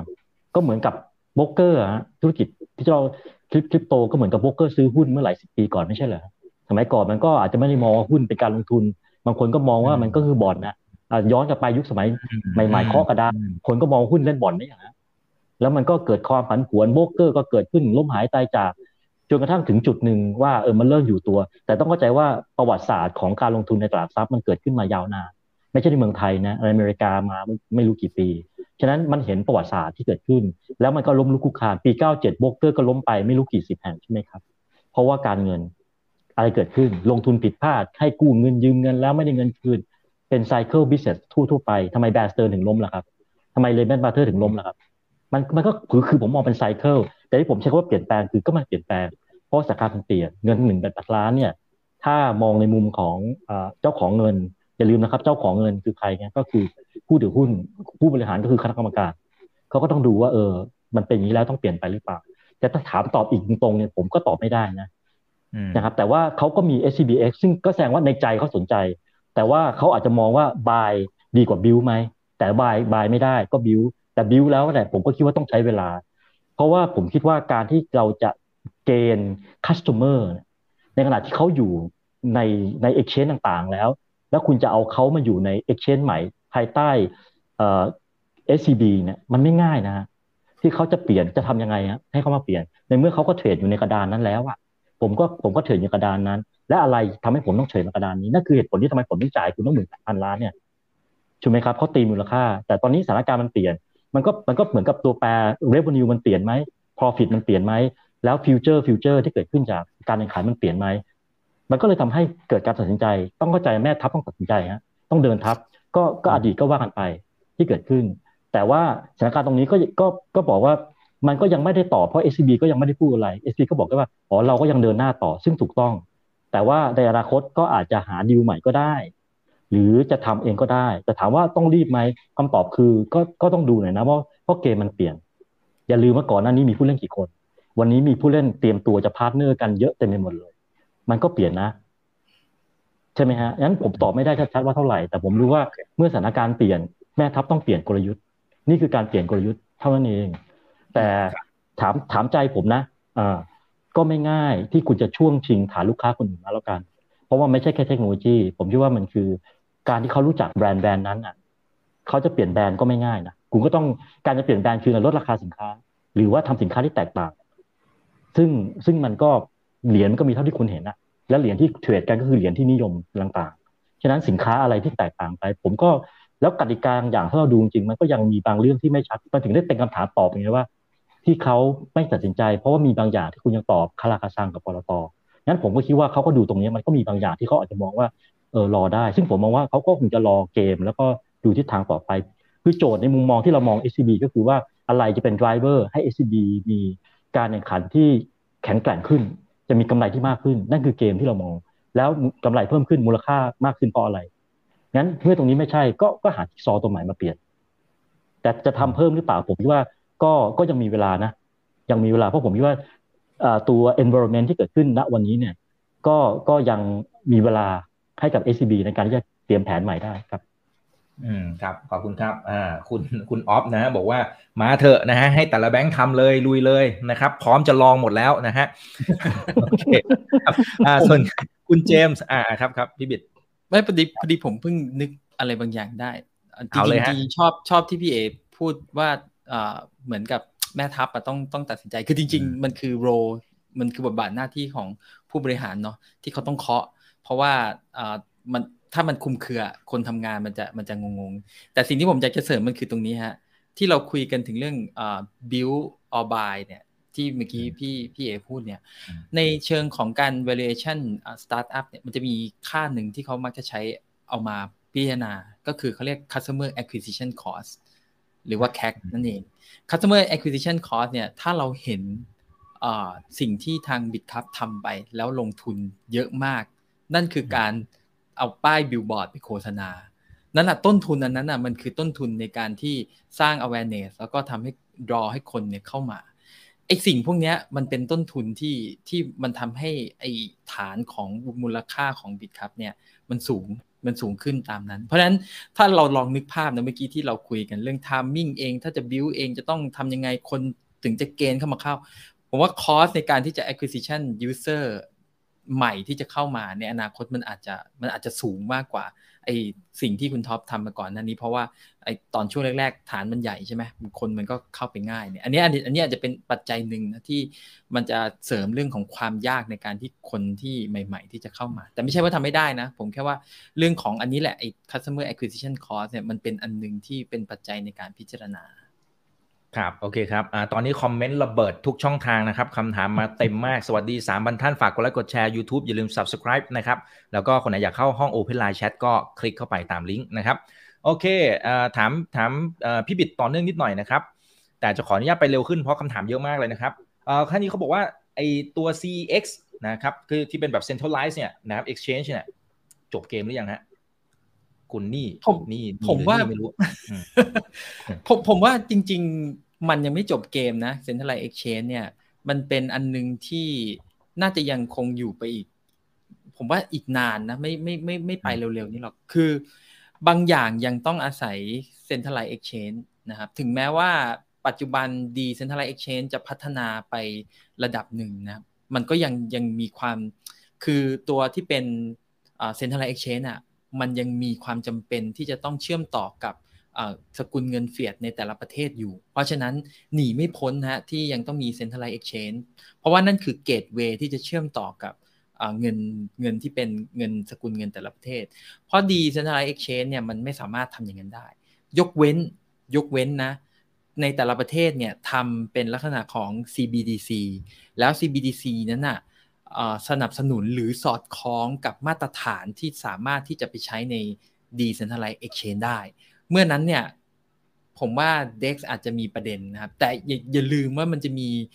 ตัวที่เป็น Bitcoin ที่มันอาจจะยังเทรดยากในลักษณะของ Decentralized Exchange เพราะ Decentralized Exchange มันมันสนับสนุนเฉพาะตัวที่เป็นลักษณะของโทเค็นแต่ถ้าเป็นเหรียญหรือเป็นคอยที่มันไม่ได้เป็นโทเค็นเนี่ยยังไงก็ยังต้องพึ่งพา Centralized Exchange อยู่ อืมครับผม อ่า ขอสลับไปที่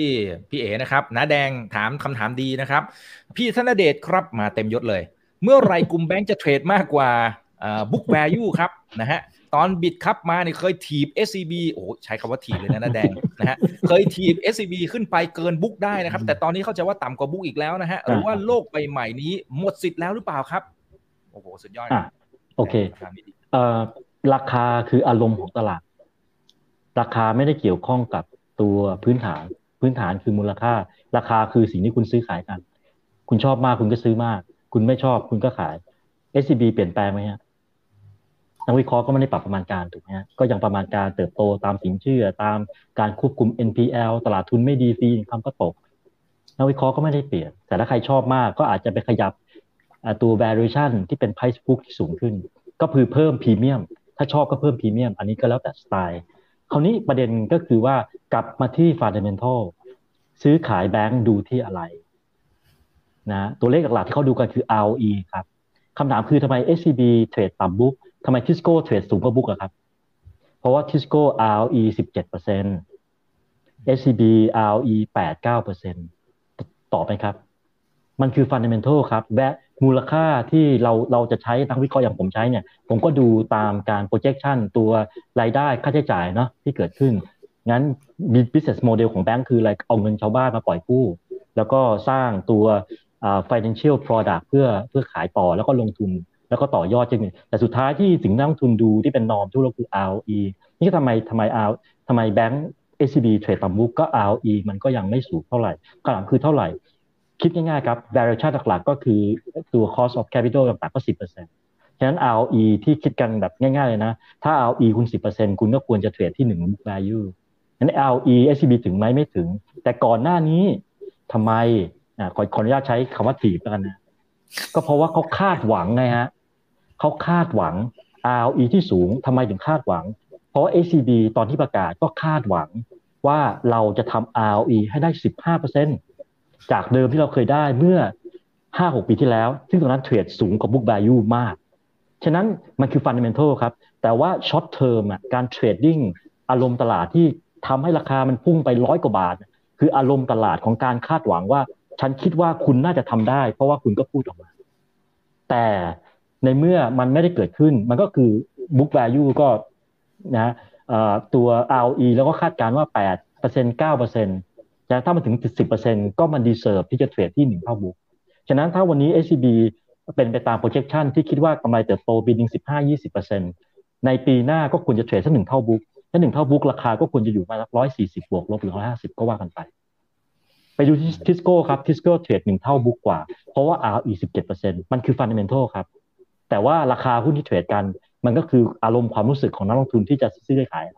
ชอบมากก็ซื้อเยอะ ถ้าไม่ชอบก็ก็ขายลงมา พอได้ไหมฮะอืมโอเค โอเค ครับฟันนิเมนทัลครับครับครับ ครับ ขอบคุณครับเอ่อมีท่านหนึ่งครับ พี่เอกครับ ขออนุญาตถามตรงๆครับนะฮะเอ่อเขาบอกว่าเอ้ยไม่ใช่พี่เอ๋พี่พี่จะเรียกพี่เก๋หมายถึงหมายถึงหมายถึงพี่บิดหมายถึงพี่บิดนะครับพี่บิดเขาชื่อพี่เก๋นะครับพี่บิดแต่เขาเขาเรียกพี่เก๋นะพี่เก๋ครับ ถ้า สมมุติว่ามองอีกในแง่หนึ่งได้ไหมครับว่าเนี่ยตอนนี้เหมือนทางการก็ดีหรือทางฝั่งของเอกชนก็ดีอย่างวันนี้เองนะครับ ก็ก็ดูจะมีประเด็นนะครับ แล้วก็ทางฝั่งของทางการก็คุมเข้มมากขึ้นเรื่อยๆทางทั้งที่ไทยเองนะครับ ก็อย่างที่เราคุยกันเมื่อสักครู่นี้นะครับ อย่างที่วิทยากรคุยกันเมื่อสักครู่นี้นะครับ ที่บอกว่าเราเป็นศูนย์กลางนู่นนี่นั่นโอ้โหคนมันแห่มาหมดเลย เท่ากับว่าเราเป็นการปิดกั้นตัวเองหรือเปล่าเพราะต่างประเทศตอนเนี้ยดูใบก็ก็ไปไกลและนะครับ สิงคโปร์ก็ไปไกลละไอ้ตรงนี้เป็นการปิดกั้น ไม่ให้ผู้เล่นของเราเนี่ย ไปถึงระดับโลกไหมอืม คือจริง ๆ ผมต้องอยากให้มองหลายมุมเนาะเพราะว่าแต่ละคนเนี่ยก็จะมีบทบาทและหน้าที่ที่ที่แตกต่างกันเนาะคือบางทีบางครั้งเนี่ยการเดินไปข้างหน้าโดยที่ไม่ได้มองอะไรเลยเนี่ย มันก็อาจจะทำให้เกิดปัญหาได้นะเพราะฉะนั้นการที่เราชะลอให้มันไปแบบ ไม่ต้องเร็วมากเนี่ยแต่มันก็ยังไปนะเพราะไม่งั้นเนี่ยจะสังเกตว่าทำไมตลาดในเมืองไทยมันถึงมันหวือหวากว่ากว่าที่อื่นใช่ไหมอันนั้นก็เป็นอันพิสูจน์อันหนึ่งแล้วแหละว่า จริงๆแล้วโดยคอนดิชันเนี่ยมันก็จะมีสภาพที่มันเหมาะสมอะไรบางอย่าง แต่ณตอนนี้เนี่ยถ้าเราสังเกตดูเนี่ยพอเวลาตลาดขาลงอะคือตอนขาขึ้นอะทุกคนไม่ได้ทุกคนไม่ได้ ไม่ได้มีอยากให้ใครมากำกับดูแลหรืออยากยุ่งสังเกตไหม ตอนตลาดขาขึ้นอะอย่าไปยุ่ง อย่าไปยุ่ง แต่พอขาลงมีปัญหาปุ๊บคือไม่ช่วยด้วยเลยอะไรอย่างเงี้ยคือ เนี่ยพอพอเวลาตลาดมันมันมันมันเป็นอย่างเงี้ย มันก็จะรีเฟกอะไรบางอย่างเนาะแต่ส่วนตัวผมเนี่ยผมมองว่าอย่างนี้ ผมมองว่าจริง ๆ แล้วเนี่ย มันควรจะไปในเพสที่เหมาะสมอะซึ่งไอ้คำว่าเพสหรือสปีดที่มันเหมาะสมเนี่ย เป็นเรื่องยากที่จะจัด เพราะว่าคนเราเนี่ยมันชอบไม่เท่ากัน บางคนเนี่ยเห็นโหความเสี่ยงเต็มไปหมดช้าๆหน่อย แต่บางคนเนี่ยมันบอกว่า มันไม่ทันคนอื่นนะ มันมันคือโอกาสของประเทศในการที่จะเป็นผู้นำอะไรเงี้ย มันก็จะอย่างเงี้ย ผมผมคิดว่าสุดท้ายแล้วเนี่ย มันคือการพยายามที่จะทำให้คนในสังคมเนี่ยมาคือคือไม่ใช่ที่ตัวเองได้ทั้งหมดนะแต่ทำความเข้าใจและรับรู้ในสภาพความเป็นจริงว่าเออ condition มันเป็นอย่างเงี้ยเราทำอะไรได้บ้างล่ะคนละไม้คนละมือ ถ้าเราอยากจะสนับสนุนอุตสาหกรรมนี้ก็คนละไม้คนละมือช่วยไหนได้ก็ช่วยไป อย่างผมช่วยอันไหนได้ก็ช่วย แต่อันนึงที่ผมไม่สามารถจริง ๆ คือ คือผมช่วยให้ความรู้ได้ แต่ผมไปช่วยผู้ที่เสียหายทุกคนไม่ได้นะคือตอนนี้หลาย ๆ คนก็จะมาถามผมว่าจะทำอะไรยังไงได้บ้าง ซึ่งผมก็ต้องบอกว่าจริง ๆ คนที่มีหน้าที่ช่วยเหลืออันเนี้ยมันมีอยู่แล้ว แต่ถ้าต้องการความกระจ่างในเรื่องของ แนวในในแง่ของเทคโนโลยีว่ามันควรจะเป็นอะไรอย่างอันเนี้ยผมผมช่วยได้เต็มที่เลยนะครับ คืออยากให้เข้าใจอย่างนี้แล้วกัน สภาพของในแต่ละที่เนี่ยมันจะมีเสน่ห์ของมันแบบนั้นแหละเราก็พยายามปรับให้มันอยู่ในสภาพแวดล้อมที่มันเหมาะสมกับบริบทของสังคม คนในสังคม แล้วก็ให้มันสอดคล้องและให้มันไปด้วยกันได้ ไม่ใช่แบบมายื้อยักยักกันกันมากอะไรเงี้ยก็คือต่างคนต่างผ่อนซึ่งกันและกันไม่ใช่เร็วมากไม่ใช่ ดึงเอาไว้มาก ให้มันอยู่ในเพสที่เหมาะสม แต่อันนี้แหละเป็นเรื่องที่ยากแล้วมันเป็นนั้นส่วนหนึ่งมันก็คือหน้าที่ที่สมาคมเนี่ยพยายามจะทำอยู่ก็คือทำให้ถ้าเราทุกคนมีความรู้ แล้วก็สามารถที่จะเหมือนบรรเทาความกังวลกับคนที่กังวลได้เนี่ย มันก็จะทำให้แต่ละคนในสังคมเนี่ยมันสามารถไปในสปีดที่มันที่มันเหมาะสมได้ แล้วบางครั้งเนี่ย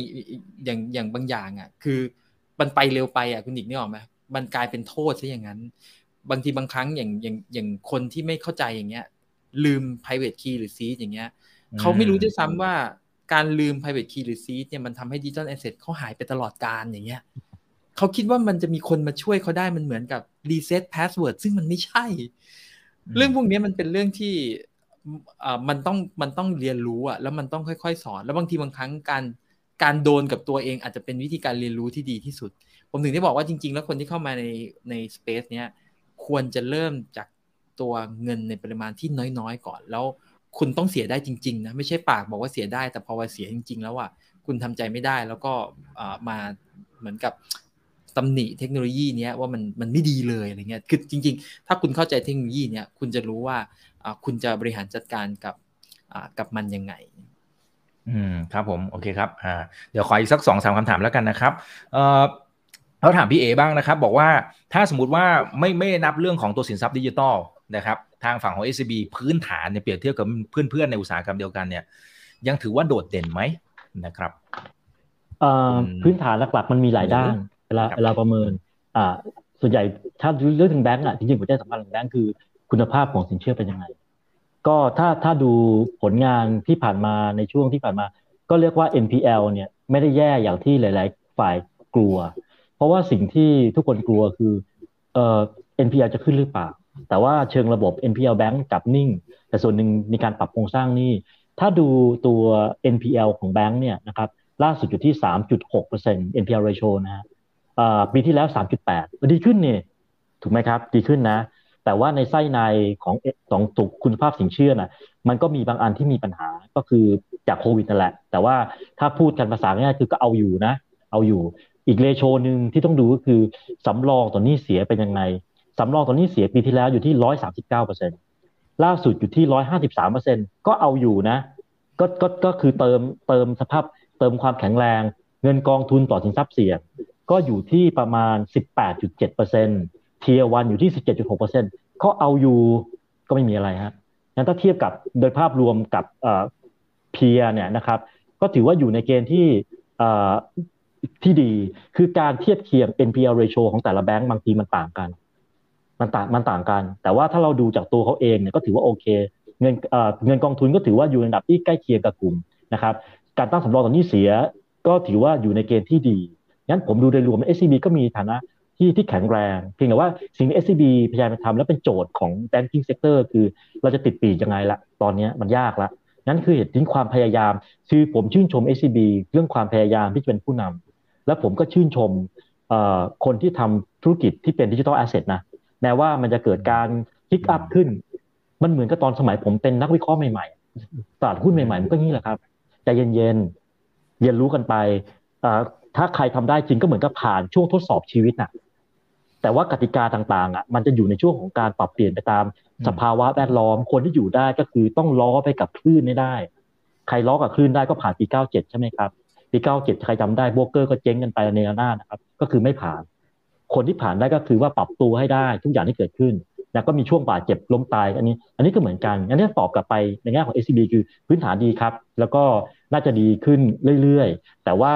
จะติดปีกหรือไม่เนี่ยก็ต้องการ S curve ซึ่ง S curve ตัวนี้ก็คือเจ้า digital asset หรือว่าอันนี้ที่เกิดขึ้นนะครับ ก็ก็มองว่าดีครับโดยภาพรวม แต่ว่าถามว่าเด่นสุดๆไหมก็เด่นในเรื่องของ potential ที่จะเป็นผู้นำเรื่องดิจิทัล แต่ว่าถ้ามองในในเชิงของ NPL ratio การเติบโตของกำไรต่างๆ ก็ถือว่ากลางๆเทียไม่ได้ด้อยไม่ได้เด่นครับอืมครับผมโอเคครับเดี๋ยวจะขอท่านละหนึ่งคำถามแล้วกันนะครับเอ่อท่านนี้บอกว่าพี่บิดครับ ถ้าสมมติว่า Binance ลงสนามเนี่ยเอ่อถ้าอันนี้เอาเอาตามคำพูดนะ ตายเรียบไหม จริง ๆ มันมันไม่แน่นะ คือ Binance เนี่ย มีฟีเจอร์ฟังก์ชันที่ค่อนข้างเยอะในต่างประเทศ แต่พอมาในไทยเนี่ยเขาจะถูกมันเหมือนกับแบบตอนที่ตอนที่เขาอยู่ต่างประเทศอะเขาเขาออกอาวุธได้ทุกดอก แต่พอมาอยู่ในเมืองไทยเขาจะชกได้เหมือนมวยสากลอะใช้แต่หมัดได้อย่างเดียวห้ามใช้ศอกห้ามใช้เข่าคือมาอยู่ในกฎกติกาที่เสมอกันกับบิตคัพมีเนี่ยเพราะฉะนั้นเนี่ยไอของที่เขามีอะมันไม่ได้แปลว่าเขาจะ เจ๋งแบบที่อย่างที่เขาพูด คือไม่ใช่ไม่ใช่เขาพูดเขาไม่เคยพูด อย่างที่เราเห็นแล้วกันในในในในภาพต่างประเทศ เพราะนั้นมันจะกลายเป็นมันเสมอกันในแง่ของฟีเจอร์ฟังก์ชันที่เหลือเนี่ยมันคือเรื่องของอการตลาดแล้วก็โอเปอเรชันและคือหลาย ๆ หลาย ๆ อย่างที่เป็นปัจจัยเนี่ยมันเหมือนกับมันเป็นโจทย์แล้วล่ะว่าทางกราฟกับ b บ n a n c e ที่จะร่วมมือกันเนี่ยเขาต้องคิดให้ออกว่าใน Product เนี่ยมัน ที่เขากำลังจะนำเสนอ มันมีเขาเรียกภาษาภาษาถ้าเป็นคนทำโปรแกรมเขาจะเรียกการสร้าง differentiate อะคือสร้างความต่างให้กับ Product ของตัวเองเนี่ยมันคืออะไร และชูตรงนั้นเนี่ยให้คนที่อยากได้ฟีเจอร์ หรือฟังก์ชันตรงนั้นเนี่ยเข้าไปตรงนั้น แต่อย่างที่บอกอะมันจะมีอีก part หนึ่งที่เราเรียกว่าอีก customer acquisition cost อันนี้เป็นเรื่องที่แบบการที่จะ acquisition คนใหม่ หรือจะไปแย่งคนเดิมจากที่ Bitkub มาเนี่ยเขาจะต้องมีกลยุทธ์ และไอ้กลยุทธ์อันนั้นอะคืออะไรเนี่ย ผมก็ไม่รู้เหมือนกัน แต่มันเป็นโจทย์ที่ Binance แล้ว Gulf ต้องต้องต้องคือต้องทำนะต้องรอดูแหละ เพราะเพราะว่ามันออกได้ทั้งสองหน้าแต่ผมเชื่อว่าเขาเขาต้องมีแผน แล้วเขาก็เขาค่อนข้างที่จะมั่นใจพอสมควรว่าเขาดึงส่วนแบ่งบางบางส่วนไปได้แน่ๆ เพราะไม่งั้นเขา ล่าสุดที่ผมเห็นข่าวเขาก็ยังยืนยันว่า แม้ตลาดแบบนี้เขาก็เขาจะยังยังลุยต่อ แปลว่าเขาก็มั่นใจของเขาในระดับหนึ่งของเขาอาจจะดี ทีนี้อยู่ที่วิธีการแล้วว่าหนึ่งการทำการตลาดจะทํำยังไงสองคือลูกค้ามันคือมันต้องได้ประโยชน์ใช่ไหมมันถึงจะไปใช้ มันถึงจะย้าย เพราะว่าการย้ายอะมันมันไม่ง่ายนะ มันมีคอส มันมีต้นทุนนึกออกใช่ไหมการไปอยู่ดีอะเทรดอยู่บนบิตคัพได้อะอ ยู่ดีจะไปเสียเวลาเปิด KYC เพื่ออะไรอะ มันจะต้องมี incentive หรืออะไรบางอย่างที่อันนี้เป็นโจทย์ที่ทาง b i n a n c e และกับต้องไปตีโจทย์ ส่วน feature function เนี่ยผมคิดว่ามันก็คงอาจเขาเรียกว่าสร้างความคุ้นเคย สมมุติว่าเขาอาจจะล้อ interface หรือ feature function มาจาก b i n a n c e คนที่เคยใช้ b i n a n c e ที่ที่ใช้อยู่ก็อาจจะคุ้นเคยอาจจะรู้สึกว่าอ๋อ ใช้งานง่ายกว่า มันก็ขึ้นอยู่กับวิธีคิดแล้วก็ feeling ในการที่ไปใช้งาน แต่ผมต้องบอกอย่างนี้ว่า มันก็ไม่ได้ง่ายสำหรับ Binance หรือ Gulf แต่ว่าไม่ใช่ว่าเป็นไปไม่ได้ มันขึ้นอยู่กับวิธีการที่เขาจะดึงคัสเตอร์ไปยังไงครับโอเคครับขอบคุณมากครับมีท่านนี้บอกว่าโอ้ชอบช่องนี้มากนะครับโอเค ขอบคุณมากครับขอบคุณมากครับ ที่เรียนเชิญทั้งสองท่านมานะครับโอเคนะครับอออาจจะสุดท้ายสำหรับพี่เอนะครับพี่เอเขาบอกว่า พี่เอกครับเนี่ยกรงงขึ้นดอกเบี้ยไปแล้วจริงๆคลิปที่แล้วเราคุยไปแล้วแหละครับนะฮะอ่าแต่จะโดนถามแน่ๆนะครับเขาบอกแบงค์เนี่ยยังไม่ยอมขยับสักที อันนี้อาจจะมองในมุมของของนักลงทุนนะฮะคือถ้าเป็นคนกู้บ้านอะไรเงี้ยเขาก็ยังไม่อยากให้ขึ้นหรอกนะครับ แต่สมมติว่าอันนี้เป็นในมุมของนักลงทุนบอกว่าเมื่อไหร่จะขยับสักทีอ่าความหมายเช่นอ่าสมมติสมมติว่ากรงงรอบหน้าเขาเขาขึ้นอีกเนี่ย ทางแบงค์ต้องขึ้นหรือยังอ่าให้ไอเดียส่วนตัวนะ คือส่วนตัวนะควรจะขึ้นครับ คือ คือการที่ไม่ทำอะเราก็เข้าใจบริบทเมืองไทยนะคือก็ต้องตอบว่าเมืองไทยเศรษฐกิจมันยังไม่เท่าเก่าอะ แล้วก็แล้วก็เราจะขึ้นเนี่ยเขาก็กลัวคือเขาก็เข้าใจได้แต่ถามว่าในมุมนักลงทุนใช่ เพราะว่าถ้าปรับขึ้นดอกเบี้ยนะแบงก์มีแนวโน้มที่จะได้ประโยชน์ แต่ถามว่ามีนัยสำคัญไหมมันเหลือไม่กี่เดือนนะแต่ว่ามันจะมีผลปีหน้านะครับแต่สิ่งหนึ่งที่มัน trade off กันจริงๆถ้าแบงก์มีรายได้เพิ่มขึ้นแบงก์จะต้องเสีย credit cost เพิ่มขึ้นหรือเปล่าเพราะ NPL เพิ่มขึ้น มันก็ overhang แต่ในใจผมนะ รอบหน้ากนง.ขึ้นดอกเบี้ย แบงก์ควรต้องขึ้นดอกเบี้ย แต่จะขึ้น 25 bip หรือขึ้น 12.5 ซึ่งก็เคยเกิดขึ้นนะ ไม่ใช่ไม่เคย แล้วจะขึ้นสินค้าประเภทไหนก็ยังไง แต่สิ่งหนึ่งที่เป็น keyword นะ เวลาคุยกับแบงก์ก็คือ แบงก์ก็จะพยายามดูแลลูกค้าให้ถึงที่สุดนั่นแสดงว่าเราก็อย่าไปคาดหวังว่าจะจะขึ้นแบบเต็มเม็ดเต็มหน่วยแล้วกัน เพราะว่าสถานการณ์ตอนนี้มันคือต้องช่วยกันนะครับคิดคิดว่าขึ้นครับ แต่ว่าอาจอาจจะขึ้นไม่ได้เท่า 25 basis point แล้วก็ขึ้นแค่บาง product ทั้งเงินฝาก แล้วก็เงินกู้ครับ ครับอ่าขอบพระคุณมากนะครับ ตอนนี้คอมเมนต์คงไม่มีเวลาไปไล่แล้วนะครับ เยอะจริงๆนะฮะ ก็ฝากทิ้งท้ายนะครับ อาจจะเริ่มจากพี่บิดก่อนก็ได้ครับ อาจจะเป็นบทเรียนหรือหรืออะไรก็ตามนะครับ ที่เกี่ยวข้องกับคริปโตในปีนี้เลยนะ มันหลายเรื่องเหลือเกิน เราเจอกันบ่อยมากพี่บิด ผมรบกวนพี่บิดเยอะมากอะ คือคือผมผมบอกอย่างนี้ว่าจริง ๆ แล้วเนี่ยเท่าที่ผมเข้ามาในตลาดนี้แล้วเรารู้สึกได้อย่างหนึ่งคือ เราเนี่ยส่วนตัวเนาะเราสนุกไปกับการที่เห็น นักพัฒนาหรือ developer เนี่ยเขาทดลองทำนู่นทำนี่ มันเหมือนกับเราได้ติดตามนักวิทยาศาสตร์ที่เขาทดลองว่าไอ้แร่ธาตุเนี้ยมันจะเอาไปทำอะไรได้บ้างนึกออกใช่ไหมแต่นักลงทุนหลาย ๆ คนเข้ามาเนี่ยด้วยความที่ว่ามันเหมือนกับสิ่งที่มันเกิดขึ้นในโลกของดิจิทัลแอสเซทมันเป็นอะไรที่มันนิ่งแล้ว มันเป็นอะไรที่มันชัวร์แล้ว ซึ่งผมต้องบอกว่า ไม่มีอะไรชัวร์เลยในโลก digital asset เพราะฉะนั้น mindset ที่คุณเข้ามาเนี่ยคุณจะต้องรู้เสมอว่าคุณมีโอกาสนะ ที่คุณเนี่ยจะสูญเสียเงินทั้งจำนวนที่คุณเอาเข้ามาได้ อันนี้เป็นเรื่องหนึ่งเลยที่ที่ที่คุณควรจะต้องรับรู้รับทราบเอาไว้ การเข้ามาเนี่ยถ้าเราคิดซะว่าผมเคยพูดเนาะเราคิดซะว่ามาลงคอร์สเรียนรู้เรื่องของ digital asset เนี่ย เหมือนกับเราอยากเล่นเปียโนเป็นเรายอมเสียเงินเพื่อที่จะไปเรียนเปียเรียนเปียโนเพื่อให้เล่นเป็นเนี่ย ให้เราคิดแบบนั้นเลยนะ เพื่อที่ว่าเราจะได้รู้ว่ามันจะไม่ได้คืนกลับมานะ แล้วเวลาคิดวิธีการตัดสินใจอะ มันจะทำให้เราเนี่ยสบายใจไปอีกรูปแบบหนึ่งแต่หลายๆคนเนี่ยคิดว่าจะมาเอาจะมาเอา จะมาเอากลับไปอะสุดท้ายอะวิธีการตัดสินใจของคุณเนี่ยจะเพี้ยน แล้วมันจะ แล้วบางคนเนี่ยถึงขนาดไปกู้ยืมเงินอะไรมาแล้วโอ้โห มันกลายเป็นว่าโดนบีบสองทางอะ ตลาดก็บีบ เจ้าหนี้ก็บีบ ดอกเบี้ยก็ต้องจ่ายไอ้พวกนี้เนี่ย มันไม่ใช่วิถีของนักลงทุนจริงๆนะคือนักลงทุนเนี่ยจะต้องสร้างสภาพแวดล้อมให้ตัวเองเนี่ย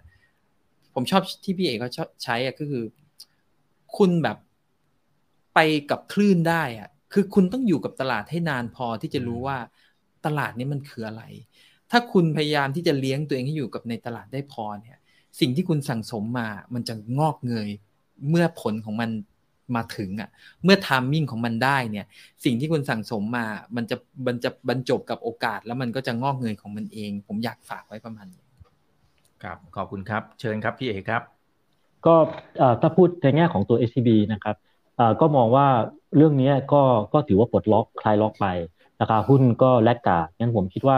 วันนี้ราคาหุ้นก็ตอบรับระดับหนึ่ง แต่เราคิดว่า upside ก็ยังมีอยู่นะครับ เพราะว่า fundamental จริงๆเนี่ยก็ยังเอื้อให้แบงก์จะจะสามารถปรับเพิ่มขึ้นของกำไรได้นะครับ ฉะนั้นผมคิดว่าจากนี้ไปใครลงใครที่ติดหุ้น SCB อะติดมานานก็น่าจะคลายล็อกได้ ถ้าใครจะลงทุนได้นะครับก็ลงทุนได้ครับวันนี้ขึ้นเยอะพรุ่งนี้อาจจะพักได้ก็แล้วแต่สไตล์ระยะสั้น แต่เชื่อว่าจากนี้ไปราคาหุ้น SCB น่าจะเป็นเทรนที่ปรับเพิ่มขึ้นนะครับ ก็เอาใจช่วยครับสำหรับ คนที่ลงทุนใน SCB จริงๆ เอาใจช่วยสำหรับคนที่ต้องการเป็นนักพัฒนาหรือลงทุนใน digital asset หรือฟินเทคเพราะผมคิดว่ามันคืออนาคต เพียงแต่ว่าด้วยด้วยประสบการณ์ที่ผ่านมาในตลาดหุ้นเนี่ย คุณต้องล้อไปให้ได้กับคลื่นนะ คลื่นมันก็มีขึ้นมันก็มีลง คุณก็ต้องไปไปไปเรียนวิธีการโต้ขึ้นไปเรียนเทคนิคใหม่แล้วกัน ใครอยู่รอดได้ก็คือการที่คุณผ่านประสบการณ์ได้ ใครอยู่รอดไม่ได้ ก็ก็ไปทำอย่างอื่นนะชีวิตมันไม่ได้มีแค่นี้ คุณอาจจะเรียนรู้ประสบการณ์ตรงนี้แล้วไปเป็นผู้ประกอบการรายอื่นก็ได้งั้น แต่ถ้าคนที่อยู่ในตลาดหุ้นนะฮะล้มแล้วแต่ต้องลุกให้ได้ แค่นี้เองครับ อ่าอ่าครับผมทุกสินทรัพย์เลยนะครับแล้วการศึกษาเยอะๆเหมือนที่พี่บิดบอกเสมอนะครับมันจะช่วยลดความเสี่ยงได้นะ ถ้าเราเข้าใจในสิ่งที่เราลงทุนอยู่นะครับวันนี้ขอบพระคุณทั้งสองท่านนะครับ ขอบพระคุณมากๆครับ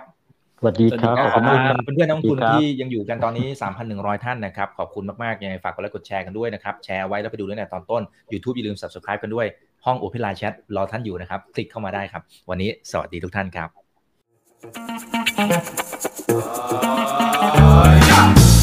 ถ้าชื่นชอบคอนเทนต์แบบนี้อย่าลืมกดติดตามช่องทางอื่นๆด้วยนะครับ ไม่ว่าจะเป็น Facebook, YouTube, Line Official, Instagram และ Twitter จะได้ไม่พลาดการวิเคราะห์และมุมมองเศรษฐกิจ และการลงทุนดีๆ แบบนี้ครับ อย่าลืมนะครับว่าเริ่มต้นวันนี้ดีที่สุด ขอให้ทุกท่านโชคดี และมีอิสรภาพในการใช้ชีวิต ผม อีกบรรพธนาเพิ่มสุขครับ